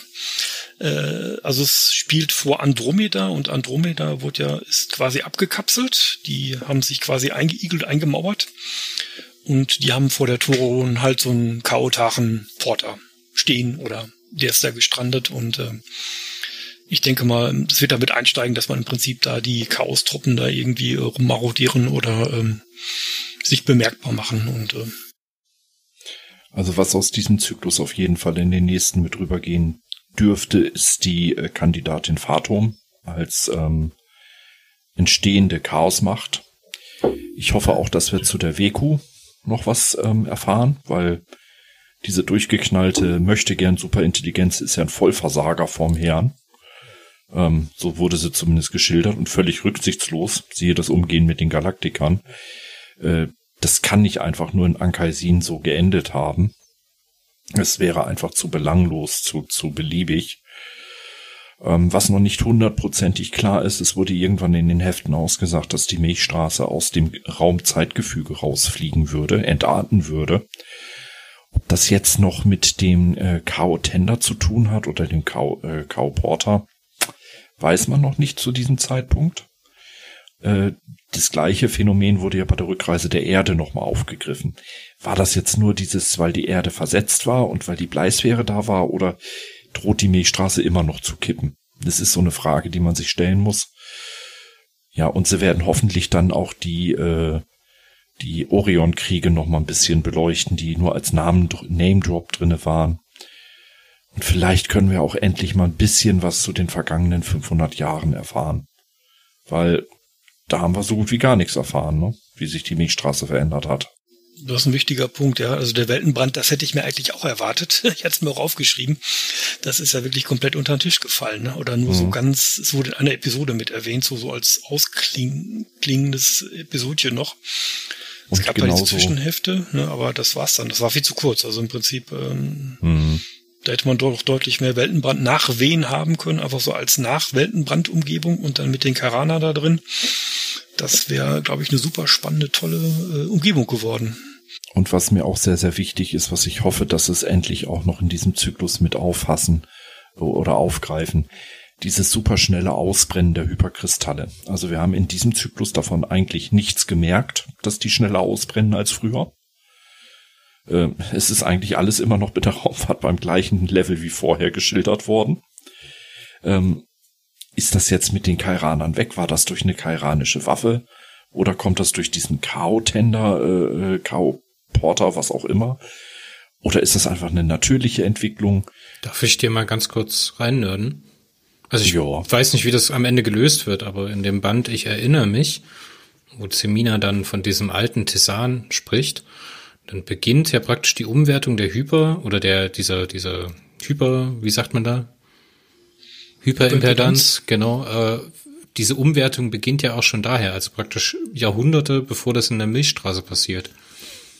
Also, ja, aber das äh, ist nicht hundertprozentig klar, ob das jetzt eine Waffe der Kairaner war, also eine von diesen Superintelligenz-Hinterlassenschaften, ob das eine natürliche Entwicklung war, die äh, eventuell in diesem Flackern der Milchstraße gipfelt, ob das durch diesen K.O. Porter kommt, da ist nie was zu ausgesagt worden. Und wenn ich schon so ein Plot-Device habe, dass die Hyperkristalle jetzt nach Erhöhung der Hyperimpedanz noch schneller ausbrennen als früher, dann muss das irgendwo sich auch auf die Handlung auswirken. Und das hat es in diesem Zyklus leider nicht.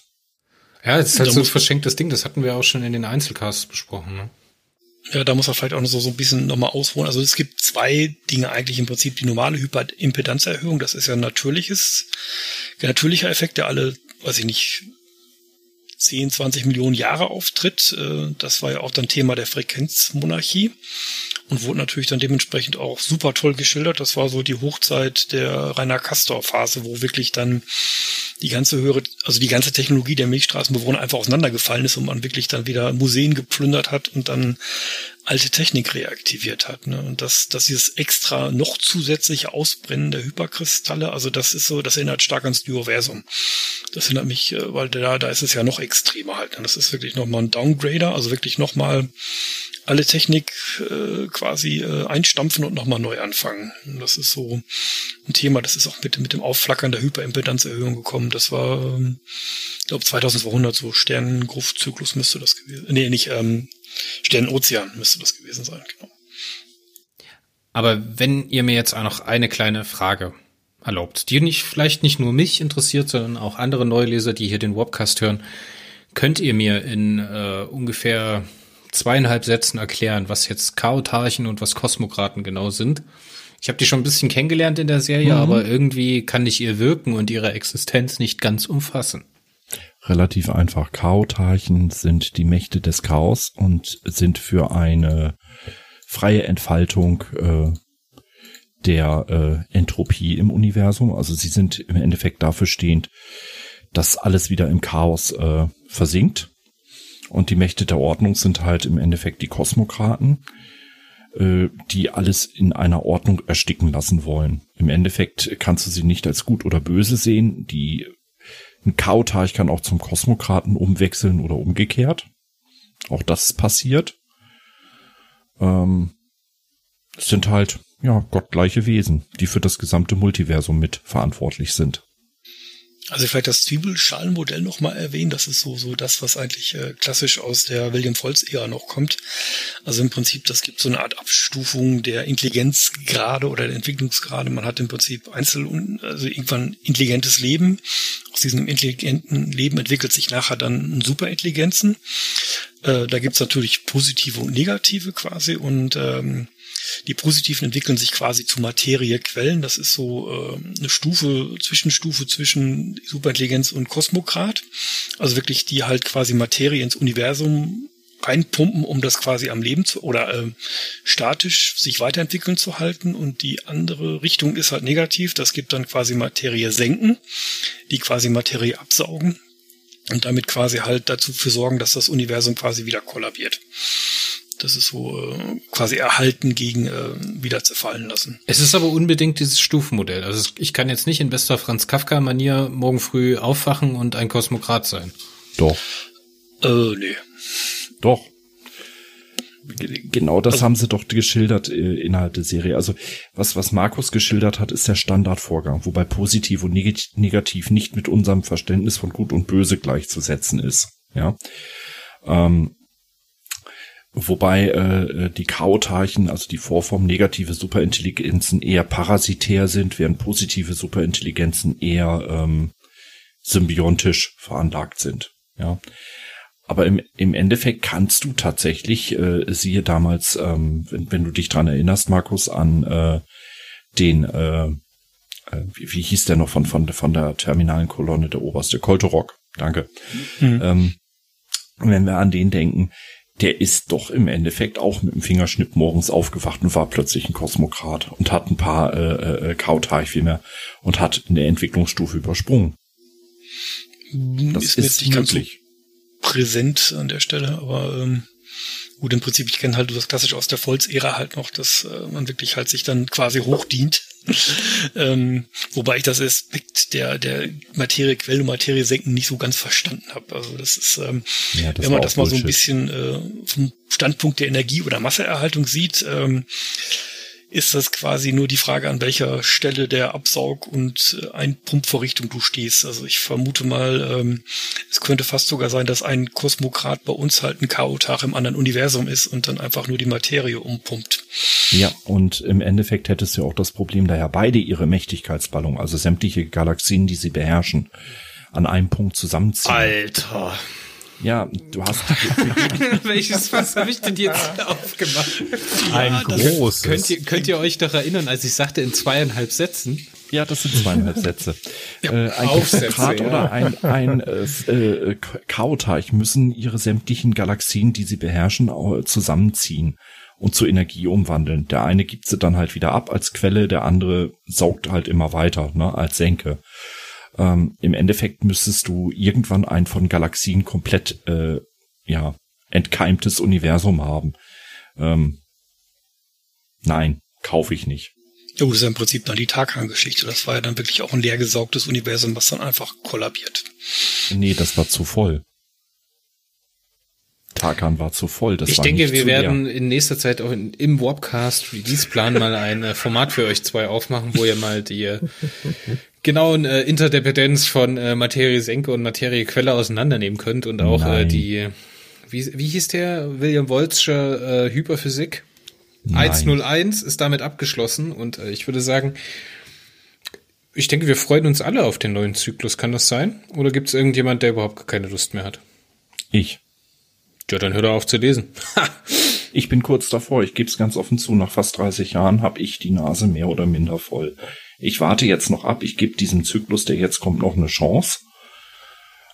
Aber wenn sich da nicht wirklich ähm, grundlegend was ändert an der Erzählweise der Exposé-Redaktion an sich, wird sich mein Fokus äh, von der Erstauflage erstmal eine Zeit lang weg, wieder wegbewegen. Müssen wir mal gucken, ob da vielleicht irgendwann jemand ihnen zur Seite gestellt wird, weil beide an sich als Autoren schätze ich ja sehr. Ja, ich will ja nicht, dass sie abgesetzt werden, aber ob ihnen vielleicht mal jemand an der Seite gestellt wird, der ihnen ein bisschen ähm, hilft, das Ganze ein bisschen zu ordnen, dieses Chaos. Ich würde gerne noch einen Wunsch äußern für den äh, Kautarchenzyklus und zwar hat der liebe Reginald Bull ja schon seit Ewigkeiten inzwischen, äh, gefühlten Ewigkeiten, einen kautarchisch geprägten Zell. Warte kurz, warte kurz. Hashtag Team Reg. Kannst weitermachen, danke. äh, Okay, also Reginald Bull hat ja schon seit gefühlten Ewigkeiten einen äh, kautarchisch geprägten Zellaktivator. Und wenn ich mich nicht verlesen habe, jetzt gerade im aktuellen äh, Heft wurde das auch nochmal ausdrücklich erwähnt und er macht sich da Gedanken drüber. Das bedeutet für mich, der muss eine große Rolle spielen. Team Reg, ja. Und ähm, also ich wünsche mir, dass Reginald Bull eine große Rolle spielt im kommenden Zyklus, weil ich den Charakter einfach super finde, sowohl in Neo wie auch in der Erstauflage, wobei er in Neo besser ist. Aber da haben wir ja schon mal drüber gesprochen. Da werden wir auch das eine oder andere mal noch drüber sprechen. Okay. Ähm, hm, hat, noch irgend, hat noch irgendjemand etwas äh, beizutragen? Mario, du hast gerade noch eine Wortmeldung? Hm. Ich bin voll bei Sven. Ich stimme ihm vollkommen zu.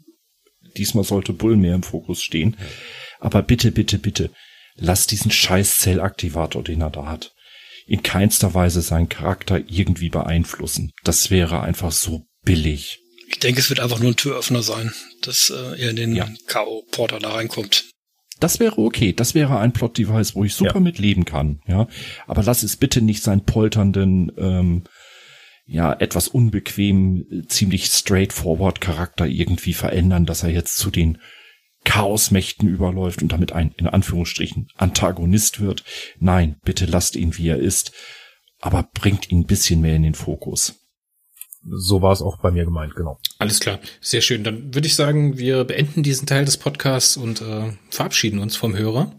Und äh, bis zum nächsten Mal. Ich werde euch noch ein bisschen erhalten bleiben, aber die anderen drei werden sich jetzt verabschieden. Adios. Ja, tschüss und bis zum nächsten Mal. Tschüss. So, das war der erste Teil des Podcasts und im zweiten Teil hört ihr, wie gesagt, das Interview mit Klaus N. Frick. Dabei wünsche ich euch ganz viel Spaß. Wie hast du das Jahr 2020 überstanden und mit welchen Gefühlen schaust du auf das Jahr 2021? Tja, das Jahr 2020 war also äh, vor allem durch Corona geprägt, wie bei allen anderen Menschen natürlich auch. Und, und ich habe es mit sehr viel gemischten Gefühlen überstanden. Also ähm, sagen wir mal so, mit, mit dem Homeoffice und all diesen Sachen, die damit zusammenhängen, mit der reinen Arbeitssituation, bin ich eigentlich ganz gut klargekommen. Das lässt sich ja heutzutage als Büromensch ganz gut machen, dass man eben daheim sitzt und viele Spaziergänge unternimmt. Dann, damit kann man ein Jahr gut rumbringen. Aber das ganze drumherum, die ganzen soziale, die ganzen sozialen Kontakte, auch die zu Autorinnen, Autoren, zu Fans, zu Leserinnen, Lesern, Berufskollegen, all das hat ja gefehlt und das ähm, geht ja leider 2021 so weiter und deswegen, ja, würde ich sagen, war 2020 kein gutes Jahr mit all den Sachen, die mit Corona und so weiter zusammenhängen. Und ich kann einfach nur hoffen, dass 2021 besser wird. Wenn man als Neuling in das Periroden-Fandom und in den ganzen Dunstkreis des, äh, der längsten Science-Fiction-Geschichte der Welt einsteigt, dann ist man ja unweigerlich irgendwann mal mit Klaus N. Frick konfrontiert. Jetzt musst du mir mal aber erklären, warum dieses N. da ist und wo, was es eigentlich bedeutet. Also das ist, das ist tatsächlich ganz einfach. Also wir hatten, ähm, wir waren in der Grundschule, waren wir extrem viele Schüler. Wir waren zeitweise 42 Kinder in einer Klasse. Das kann man sich heute kaum noch vorstellen. Und wir hatten vier Markusse und ich glaube drei Kläuse. Und ich heiße aber Klaus und ich habe einen Zweitnamen und der ist auch kein echtes Geheimnis, aber ich, ich gehe mit dem auch nicht hausieren. Deswegen sage ich ihn jetzt nicht, aber man kann ihn auch nachlesen im Internet, glaube ich. Und auch, worauf ich meinen Zweitnamen mit N. abgekürzt habe. Und das habe ich dann beibehalten, als ich dann merkte, dass es bei den Amerikanern Mode war und als ich ins Fandom kam, Ende der 70er Jahre, ähm, war das ohnehin üblich, dass man sich äh, gerne drei Buchstabe gekürzt zugelegt hat. Also hieß ich Klaus N. Frick oder KNF. Und als ich bei der Zeitung angefangen habe, habe ich es beibehalten und habe dann immer als KNF geschrieben bei der Zeitung. Und ähm, sowohl vom einen als auch vom anderen hat sich dann ja mein Spitzname abgeleitet. Also in Freundschaft war ich entweder KNF oder ich war der Endpunkt. Es gibt tatsächlich einen Menschen, der heißt Klaus Frick und der publiziert auch im Internet. Und deswegen, allein deswegen ist es gut, dass ich das Endpunkt dazwischen habe, dass man uns nicht verwechseln kann. Du bist jetzt schon so lange bei der Reihe Perry Roden. Wie liest denn eigentlich der Chefredakteur Perry Roden? Bist du zu sehr drin, um die Geschichten eigentlich noch genießen zu können? Also natürlich habe ich eine gewisse Betriebsblindheit insofern, dass ich nicht mehr völlig unverbildet an einen Roman herangehen kann. Also ich, ich lese ein Manuskript natürlich nicht äh, mit den Augen eines normalen Lesers, der entweder eine Geschichte gut oder schlecht findet, sondern ich lese ein Manuskript immer mit der Erwartungshaltung des Redakteurs. Das verändert den Blick auf die Dinge ganz massiv. Aber äh, ich glaube schon, dass ich mich über, über richtig tolle Romane immer noch äh, freuen kann. Und ich ärgere mich dann oft auch drüber, wenn ein Roman nicht so gut läuft, weil ich ärgere mich dann deswegen halt auch drüber, weil, weil ich lese die Manuskripte in meiner Privatzeit. Also die Autorinnen und Autoren schicken mir ihre Manuskripte. Ich truge sie üblicherweise aus im Büro und ich lese sie häufig am Wochenende oder abends daheim. Und dann ist es ganz einfach so, wenn ich ein Manuskript habe, das mir Spaß macht, dann ist der Sonntag ein guter Sonntag. Wenn ich ein Manuskript habe, durch das ich mich durchquälen muss, dann geht es mir wie einem ganz normalen Periodenlesen, dann macht mir das keinen Spaß, dann ist der Sonntag verdorben. Wie fühlt es sich an, als Man in the Middle, der längsten Romanreihe der Welt zu sein? Wie viel Job ist es eigentlich und wie viel Berufung bleibt da eigentlich noch übrig am Ende des Tages? Also ich finde, es ist natürlich ein Job, gar keine Diskussion, weil ich auch beruflich auf die Romane und auf die Inhalte gucke. Ich, ich, ich, ich kann nicht privat draufschauen, das habe ich ja gerade eben schon mal gesagt. Aber ich glaube, ohne so eine gewisse Grundbegeisterung für die Serie und, und, und dieses ganze Umfeld, das mich als Jugendlichen schon extrem geprägt hat, könnte ich diesen Job auch, auch nicht machen. Also wenn es irgendwie ein x-beliebiger Job wäre, wie, wie den, den ich vorher hatte, wo ich Werbetexte geschrieben habe für, für Produkte, die mich nicht sonderlich interessiert haben, ähm, könnte ich diesen Job nicht so lange machen. Ich glaube, das wäre unmöglich. Man, man kann diese ganze Peri-Rodan-Arbeit eigentlich nur machen, wenn man selber eine grundlegende Freude daran hat. Das gilt aber auch für die Autorinnen und Autoren, das gilt für die Zeichner, das gilt für die Lektoren. Ich glaube, äh, wenn man es einfach nur just als just for a job oder wie auch immer das die Amerikaner nennen mögen, machen möchte, ähm, ich glaube, dann funktioniert das nicht. Mit dem Heft 3099 ist der Mythos-Zyklus beendet. Was hat dir denn am Zyklus besonders gefallen und was sind vielleicht Dinge, die nicht so funktioniert haben, wie ihr sie euch vorgestellt habt? Okay, was nicht funktioniert hat, ist, ist unter anderem natürlich diese Cookie-Geschichte. Das haben wir äh, falsch gemacht. Das, hat, das war anders geplant oder nee, falsch. Es, es war schon so geplant, aber wir haben es nicht zu Ende gedacht. Und ich glaube, das ist bezeichnend für das für das abgelaufene Jahr, dass halt äh, manche Dinge nicht zu Ende gedacht wurden, weil vielleicht auch die Zeit für Gespräche gefällt, weil man sich einfach nicht getroffen hat, weil man weil man nicht so zusammengesessen ist, wie man das in früheren Jahren gemacht hat, glaube ich. Ähm, was uns gut gelungen ist im Verlauf des Zyklus ist, ähm, ja, viele Viele originelle Ideen wurden umgesetzt. Ich finde immer noch die grundsätzliche Idee spannend, dass Peri-Rodan zurückkommt und die Erde ist ein Mythos. Äh, damit wurde ja ein Versprechen eigentlich von der allerersten Peri-Rodan-Ausgabe aufgegriffen. Das finde ich immer noch eine, eine, eine schöne Szenerie, die da die Autoren sich ausgedacht haben. Was mir sehr gut gefallen hat, waren die vier Dioversum-Quartette, die einen exotischen Schauplatz gemacht haben, der zwar auf den ersten Blick aussah wie unser Universum, aber doch ganz anders war. Das fand ich gut. Und naja, wie so oft viele, viele gute Figuren. Also ich finde Seminar Part war eine sehr gute Figur. Die hat mir gut gefallen. Und äh, ja, nicht so gut ge gefallen hat mir, dass wir es manchmal nicht hingekriegt haben, den Zyklus so zu strukturieren, dass ihn die Leser spannend fanden. Das merkt man dummerweise immer erst hinterher. man, man merkt nicht im Voraus, ob etwas funktioniert oder nicht, sonst würde man es ja gleich richtig machen. Mit dem anstehenden Chaotarchenzyklus. Welche Ziele steckt ihr euch eigentlich selbst für den kommenden Zyklus und wo liegen eure Schwerpunkte? Naja, da müsste ich jetzt über den Inhalt erzählen, ganz viel, das wäre ja gemein. Also wir werden natürlich nicht das Geheimnis der Chaotarchen komplett lösen. Wir werden natürlich nicht äh, äh, die letzten Rätsel um diese kosmischen Wesen lüften. Nein, wir gehen einfach nochmal an das Thema Chaosmächte ran, das in der Periodan-Serie seit Jahrzehnten dazugehört und bringen da einige neue Aspekte hinein. Ähm, unsere Leser werden sicherlich einiges Neues erfahren über die Milchstraße und Andromeda. Da geht es ja schließlich auch um eine ganze Reihe von noch offenen Fragen. Es, es wurde ja auch mal im abgelaufenen Zyklus auch von einer Verschattung der Milchstraße gesprochen. Das wird sicherlich ein Thema sein.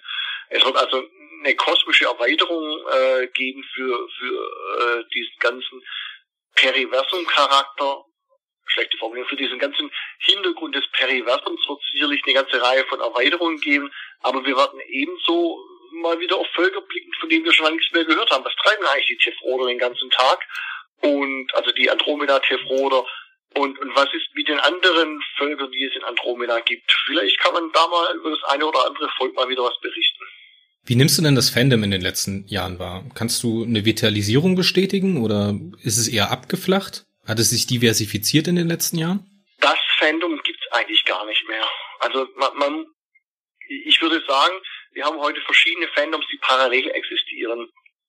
Also ähm, früher war das Fandom, wenn ich bedenke, wie das in den 80er war, war das Fandom geprägt durch Fanzines und Fanclubs, die in einem regen Austausch, in einer regen Konkurrenz standen. Es gab ja ganze Fanzines, die sich nur mit anderen Fanzines beschäftigt haben. Das wäre heute undenkbar, die hätten ja nichts zu schreiben. Allein die Publikationsmöglichkeiten sind halt heute ganz anders. Also heute muss man nicht mehr die Ochsentour machen, dass man erst in den kleinen Fanzine veröffentlicht und dann irgendwann in einem großen. Heute kann ich, wenn ich möchte, meinen Roman sofort als Self-Publisher direkt veröffentlichen mit ISBN und Hardcover-Einband und Goldranddruck, wenn ich will. Es ist ja nur eine Frage des Geldes. Und es ist, glaube ich, ein ganz grundsätzlicher Unterschied. Ähm, die, die, die zentrale Funktion von Clubs, egal welche Couleur und Fanzines, ist weggefallen. Und das hat eine Verlagerung mit sich gebracht. Dann hat sich natürlich diese, dieses Fandom auch aufgespaltet in die unterschiedlichsten Media-Fandoms, äh, Star Wars, Star Trek und so weiter, äh, die ja teilweise nichts miteinander zu tun haben, die ihre eigene Fankultur entwickelt haben. Und äh, irgendwo dazwischen ist, ist das, was man früher diese Science-Fiction oder Science-Fiction-Literatur-Fandom war, ein bisschen zusammengeschmolzen. Es gibt eine Vitalisierung insofern, dass es heute eben sehr viel im digitalen Bereich gibt. Finde ich spannend. Leute, die eben 3D-Modelle entwickeln und ins Internet stellen, also Bilder. Äh, Leute, die äh, äh, ja, Podcasts beispielsweise, äh, Leute, die Hörbücher machen, Leute, die eben auch ihre Fanromane machen. Da hat sich ganz viel Neues auch entwickelt. Und ich würde nicht sagen, dass das Fandom geschmolzen ist. Ich würde auch nicht sagen, dass es sich vitalisiert. Ich glaube, das verändert sich einfach.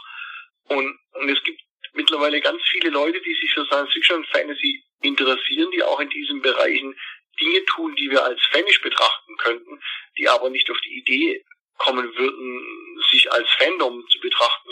Also beispielsweise gibt's ja ohne Ende äh, Blogs äh, von Leuten, die sich mit fantastischer Literatur beschäftigen. Das gab's natürlich vor 20 Jahren. Äh, da hätten diese Leute vielleicht ein Ego-Fanzine gemacht. Heute machen sie einen Blog. Und diese Menschen sind dann teilweise überhaupt gar nicht mit anderen Science-Fiction-Fantasy-Blogs verknüpft, sondern sind eher mit Blogs verknüpft, die, ach, keine Ahnung, die sich halt mit allgemeiner Literatur beschäftigen oder die sich eben mit queeren Entwicklungen beschäftigen und so weiter. Also da, da geht die Verknüpfung dann eben raus aus der Science-Fiction-Blase hinaus in allgemein gesellschaftliche Zusammenhänge. Das finde ich dann äh, einerseits spannend, weil es ist eine Bereicherung für die Szene, andererseits ein bisschen schade, weil das dann so am Rand stattfindet, dass ich nicht mitkriege. Also am Rand stattfindet ist der falsche Begriff. Für mich ist es am Rand.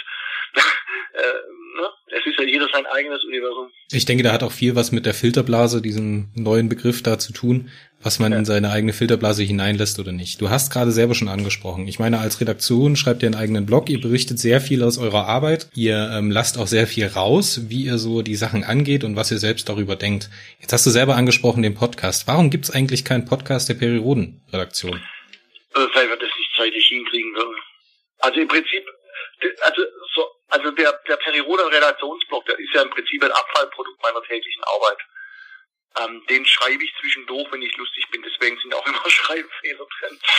den, den redigiert ja keiner. Das ist im Prinzip nichts anderes als ein Ego-Fansinn. Genauso wie mein privater Blog. Ich setze mich hin und wenn ich eh den ganzen Tag am Computer sitze und schreibe zwischendurch was. Für ein YouTube-Video, wenn man das richtig machen möchte, oder ein Podcast, wenn man das richtig machen möchte, ist es einfach richtig Arbeit. Ich habe ja auch jahrelang Radio gemacht. Ich, ich und ich habe diese Sendung, die ich da einmal in der Woche gemacht habe, nie mit riesigem Aufwand betrieben. Aber trotzdem ähm, sind es eben immer ein paar Stunden, die man einsetzen muss für, für so eine Stunde. Und das würde ich gar nicht hinkriegen, in der Periodenredaktion das hinzukriegen, vernünftig. Und, und sowas wie ein Blog oder Twitter, das sind halt Abfallprodukte, die gehen irgendwie nebenbei, weil man eh schon am Schreiben ist. Aber wenn ich jetzt ähm, einen Podcast machen wollte, müsste ich richtig in die Arbeit gehen. Ich bin überzeugt davon, dass dass wir das hinkriegen würden, aber ich äh, wüsste halt nicht, wer das wann machen sollte. Ich denke, ein paar Sachen sollte man sich auch noch für die Zukunft aufheben. Beispielsweise. Ja, und außerdem, ähm, man muss, muss es auch so sehen, letzten Endes Zeit ist Geld und ähm, ich bin froh, dass wir diesen, diesen tollen YouTube-Auftritt haben, dank Ben Calvin Hari. Ähm, wenn wir in, der, in einer ähnlichen Güteklasse ähm, einen Podcast machen wollen, müssen wir da halt auch Arbeitszeit und damit letzten Endes auch Geld reinbuttern. Und ich glaube, das äh, würde mir, glaube ich, gerade in der oberen Etage niemand genehmigen. in Zeiten der Corona-Pandemie, wie wichtig ist das Thema Science Fiction da überhaupt noch? Lieber im Hier und Jetzt leben oder ein bisschen Entspannung, Anregung und Freude in Fernwelten suchen? Es ist ja ein Irrglaube, anzunehmen, dass die Leute in der Corona-Pandemie mehr lesen würden. Ich glaube, die Leute gucken mehr fern. Also die, die Zahlen, die von Netflix und Amazon Prime und Co. verkündet werden, deuten ja darauf hin, dass die Menschen in diesem Land und überall in der westlichen Zivilisation in einem höheren Umfang als sonst gestreamt haben. Also das Interesse der Menschen verlagert sich sehr wohl auf eskapistische Sachen, sprich man guckt eben mehr Serien an, man guckt mehr Kinofilme an, man liest nicht unbedingt mehr. Insofern würde ich jetzt die Entwicklung des Lesers und der Lesenden nicht auf Corona zurückführen. Und ich glaube, dann unterscheidet sich einfach, äh, es gibt, es gibt ein Recht auf Eskapismus und ich habe oft Lust, so, so ein so einen Roman zu lesen, der, der in einer Fantasy-Welt spielt, wo ich genau weiß, der hat nichts mit meinem wirklichen Leben zu tun. Aber dann muss ich aber auch wieder was lesen, was mit meinem Leben zu tun hat. Ein realistischen Krimi, ein politisches Buch oder, oder ein Essay über, keine Ahnung, äh, eine kulturelle Entwicklung irgendwo. Ich glaube, das ist abhängig von dem, worauf man Lust hat und, und was man braucht. Ich meine, ich kann ja auch nicht jeden Tag um den gleichen Häuserblock hier in Karlsruhe spazieren. Ich kann da mittlerweile jede Hecke kann ich mit Vornamen ansprechen. Ich, ich weiß genau, die dritte, die dritte Platte an der Straße vorne links, die wackelt, das weiß ich schon. Ähm, also muss man ab und zu halt einen anderen Spaziergang machen in dieser Corona-Pandemie. Und ich glaube, so ist es beim Lesen auch. Da du das Lesen gerade selbst ansprichst, wenn du Zeit und Muse hast, Bücher zu lesen, welche Literatur liegt denn bei dir auf dem Stapel der ungelesenen Bücher? Entschuldigung, dass ich lache. Ich, ich, ähm, meine Frau nennt ja mein Arbeitszimmer äh, die Bücherhöhle und es ist vielleicht ganz gut, dass wir jetzt kein Teamsgespräch führen, weil da würdest du diese Stapel ungelesener Bücher sehen. Ich lese abwechselnd, ich lese bewusst abwechselnd. Also ich lese gerade parallel ein Sachbuch, eine Kurzgeschichtensammlung und einen Roman. Das mache ich immer so. Und der Roman, den ich gerade lese, ist ein ähm, Roman von Hubert Hensel, der in dieser äh, Klassikausgabe im Peter Hopf Verlag erschienen ist. Also zwei klassische Science-Fiction-Romane des Perry Rodan Schriftstellers Hubert Hensel, die erstmals 1979 erschienen sind. Und das ist tatsächlich natürlich eskapistische Science-Fiction, die, die nicht den Anspruch hat, äh, mir ein neues Weltbild einzutrichtern. Dann lese ich parallel, auch das ist Science-Fiction, lese ich gerade eine Kurzgeschichtensammlung, ähm, eine Science-Fiction-Kurzgeschichtensammlung und parallel dazu lese ich gerade ein Sachbuch, in dem es um die äh, Arbeit in Sternwarten und die Jagd nach schwarzen Löchern geht. Also tatsächlich bin ich dieses Mal sehr stark Science-Fiction orientiert, aber davor habe ich beispielsweise einen Krimi gelesen, der in Nordirland im Jahr 1985 spielt. Das ist echt auch da abhängig davon, worauf ich Lust habe. Und es ist wichtig, glaube ich, abwechselnd zu lesen. Also es ist wichtig, dass ich als Redakteur über den Tellerrand hinaus gucke. Ich muss lesen, was es an aktueller Science Fiction gibt, klar. Aber ich muss halt auch lesen, was es an aktueller sonst wie Literatur gibt. Ich glaube schon, dass das sinnvoll ist für mich. Michael Markus Turner schreibt, die Vega-Miniserie, die 2021 herauskommt. Bist du gespannt darauf? Wie weit sind die Arbeiten denn daran schon fortgeschritten? Und kannst du uns vielleicht schon irgendetwas verraten?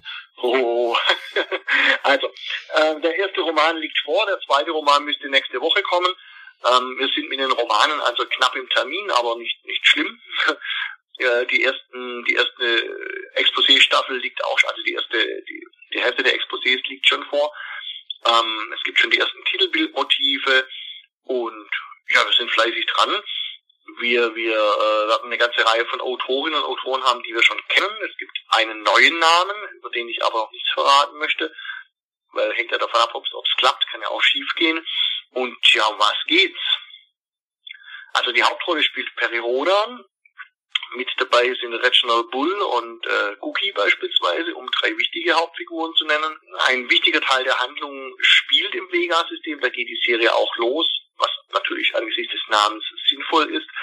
Ähm, Farrell spielt eine wichtige Rolle und natürlich spielt eine Rolle das, was zu Beginn des galaktischen Rätsels geschehen ist, als Perirodon schon einmal vom Vega-System aus auf die Spur des galaktischen Rätsels gekommen ist. Das greifen wir auf, aber natürlich erzählen wir nicht die Geschichte von damals neu, sondern wir erzählen eine neue Geschichte. Und dazu hat Michael Markus Tonner, finde ich, eine, eine Reihe von spannenden Ideen entwickelt, die er dann verknüpft, aber mit Geschichten von früher. 2021 steht natürlich auch ein großes Jubiläum an. Ja. Peri Roden feiert seinen 60. Geburtstag. Was hofft ihr mit der Serie noch zu erreichen und wie weit geht das größte Abenteuer der Welt? wie weit? Nein, äh, ich darf da nicht drüber lachen, das ist eine ernsthafte Frage. Peri Rodan wird hoffentlich noch so lange gehen, wie es geht. Ich hoffe, dass, dass wir auch ein 70. und ein 80. und irgendwann mal ein 100-jähriges Jubiläum feiern mit unserer Serie, aber das, das muss man sehen. Dass die Serie überhaupt das, das 60. Jahr erreicht hat, ist ja schon ein, ein ungeheurer Erfolg, wenn man sich das äh, überlegt, wie, wie der Hildromanmarkt sich verändert hat die letzten 30 Jahre. Also was, was erhoffe ich mich der Serie noch zu erreichen? Also ich hoffe, dass die Serie noch lange erfolgreich läuft. Ganz banal. Das ist mein Job als Redakteur. Also da, da, da bin ich jetzt ganz der Redakteur, der, der nicht unbedingt an der inhaltlichen Frage arbeitet, sondern an, an der äh, Frage arbeitet, wie lange es die Serie gibt.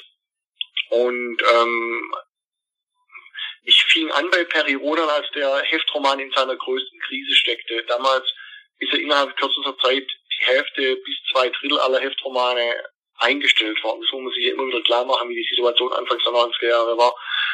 Und äh, mein Ziel war immer, Perry Rodan erfolgreich weiter zu betreiben.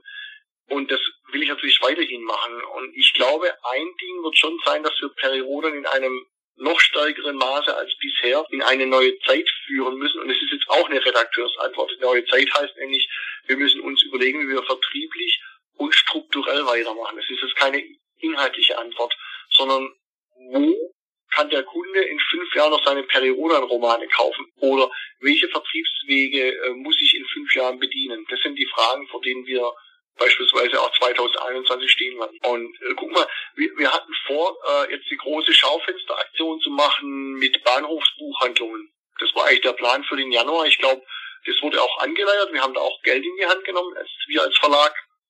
Aber ich gehe mal ganz stark davon aus, dass sich gerade kein Mensch dafür interessiert, was in irgendwelchen Bahnhöfen, die niemand äh, frequentiert, in der Bahnhofsbuchhandlung im Schaufenster hängt. Da hat uns Corona einen Strich durch die Rechnung gemacht. Ein weiteres Jubiläum im, im Jahr 2021 ist Periroden Neo, denn da wird schon der zehnte Geburtstag gefeiert. Wie dachtest du denn zum Start über die Serie Neo? Und wie hat sich das bis heute verändert? Welche Rolle spielt Neo für dich und für euch? Das sind ja auch wieder drei Fragen auf einmal. Ja, ich will dir was anbieten. Du kannst dir ja das rauspicken, was dir gefällt. Man kann nicht sagen, dass ich Perirodan Neo nicht für erfolgreich gehalten hätte. Ich als wir die Idee für Perirodan Neo entwickelt haben, hatten wir über sechs Taschenbücher nachgedacht aus denen acht Taschenhefte wurden und dann haben wir gesagt, okay, wir machen eine Taschenbuchreihe, eine Taschenbuchs Taschenheftserie. Das, das dauerte ja jahrelang, bis wir, bis wir Perioda Neo wirklich gestartet haben, weil es einfach so lange unklar war, was die ideale Produktform ist für das, für das, äh, äh für die Romane. Und dass es dann wirklich zehn Jahre werden würden, hätte ich nicht geglaubt. Also ich dachte mir, wir machen, wir machen jetzt mal diese acht und dann schauen wir, wie sie laufen, dann machen wir nochmal acht mein Ziel war natürlich schon klammerheimlich, die 50 zu erreichen oder geträumt habe ich schon von der 100. Aber ich hätte mir schon bei der 100 war ich schon sehr skeptisch, ob wir das wirklich schaffen werden. Weil noch schwieriger in der Vermarktung ist ja das Taschenheft, also dieses Zwischenprodukt zwischen Taschenbuch und Heftroman, das sind Periroda Nioma. Und äh, da bin ich schon sehr beeindruckt, dass wir das soweit gemacht, äh, durch, durchgezogen haben. Und das liegt natürlich daran, äh, dass die Leser dann so treu geblieben sind. Warum gibt es eigentlich keinen Periroden-Roman von diesem Klaus N. Frick? Äh, weil der Klaus N. Frick dafür, glaube ich, keine Zeit hat. Oder, oder wenn ich, wenn ich Zeit habe, zum private Sachen zu schreiben, dann, dann ist es halt kein Perirodan. Ich glaube, wenn, wenn du da, wenn du, wenn du dich jeden Tag mit diesem Universum beschäftigst, willst du auch mal was anderes machen. Und ich glaube, es wäre nicht, wirklich nicht gut, wenn, wenn ich als Redakteur jetzt auch noch Romane schreiben würde nicht. Also es gibt immer wieder in Romanen Passagen, die vor mir standen, aber äh, das merkt ja Gott sei Dank niemand. Aber einen ganzen Roman von mir glaube ich nicht, wirklich nicht, dass es gut wäre. Als Freund der Krachmusik, möchtest du den Zuhörern vielleicht noch einen musikalischen Tipp geben? Im, im Moment höre ich da gerade äh, vermehrt alten Kram. Und, und ähm, das, das kommt daher, weil ich bei äh, beim Arbeiten halt viel Vinylscheiben höre und, und ich, ich Lust darauf hatte, sehr viel so melodisches Zeugs aus, aus meiner früheren Zeit anzuhören. Also ich habe die letzten Tage so Sachen wie Talking Heads und Police und, und Boomtown Rats gehört, also so spät 70er Jahre Zeugs. Aber eine Band, die ich schon seit Ewigkeiten nicht mehr gehört habe und auf die ich dieser Tage mal wieder gekommen bin, das ist intensiver, wütender Sound. Das ist echt Krachmusik. Die Band heißt Rorschach, also wieder Rorschach-Test und kann man im Internet auch finden, bei YouTube auch illegal eingestellte Platten, also nicht von mir eingestellt, aber man kann es anhören bei, bei YouTube. Und das ist richtig krawallige Musik und ähm, das kann ich mir so auch anhören. Abschließend möchte ich mich bei dir bedanken und gleichzeitig möchte ich dich aber auch einladen, äh, nochmal Teil bei uns zu sein, nämlich in der Periroden Podcast Woche, die 65. Geburtstag am 8. September startet und bis zum 15. September läuft, dass du da nochmal unser Gast bist, hoffentlich dann auch mit der richtigen Technik und nicht so improvisiert wie heute. Ich danke ja, dir vielmals. Und äh, ich hoffe, wir hören uns mal bald wieder. Sehr gerne. Also ich mache da auch gerne mit. Vielen Dank für die Frage. Vielen Dank auch für das Durchhaltevermögen nach dem fünften Fehlschlag. Hat ja geklappt. Und ich bin mal gespannt, äh, wie die Reaktionen drauf sind. Alles klar. Bis dann. Tschüss. Bis dann. Ciao, ciao.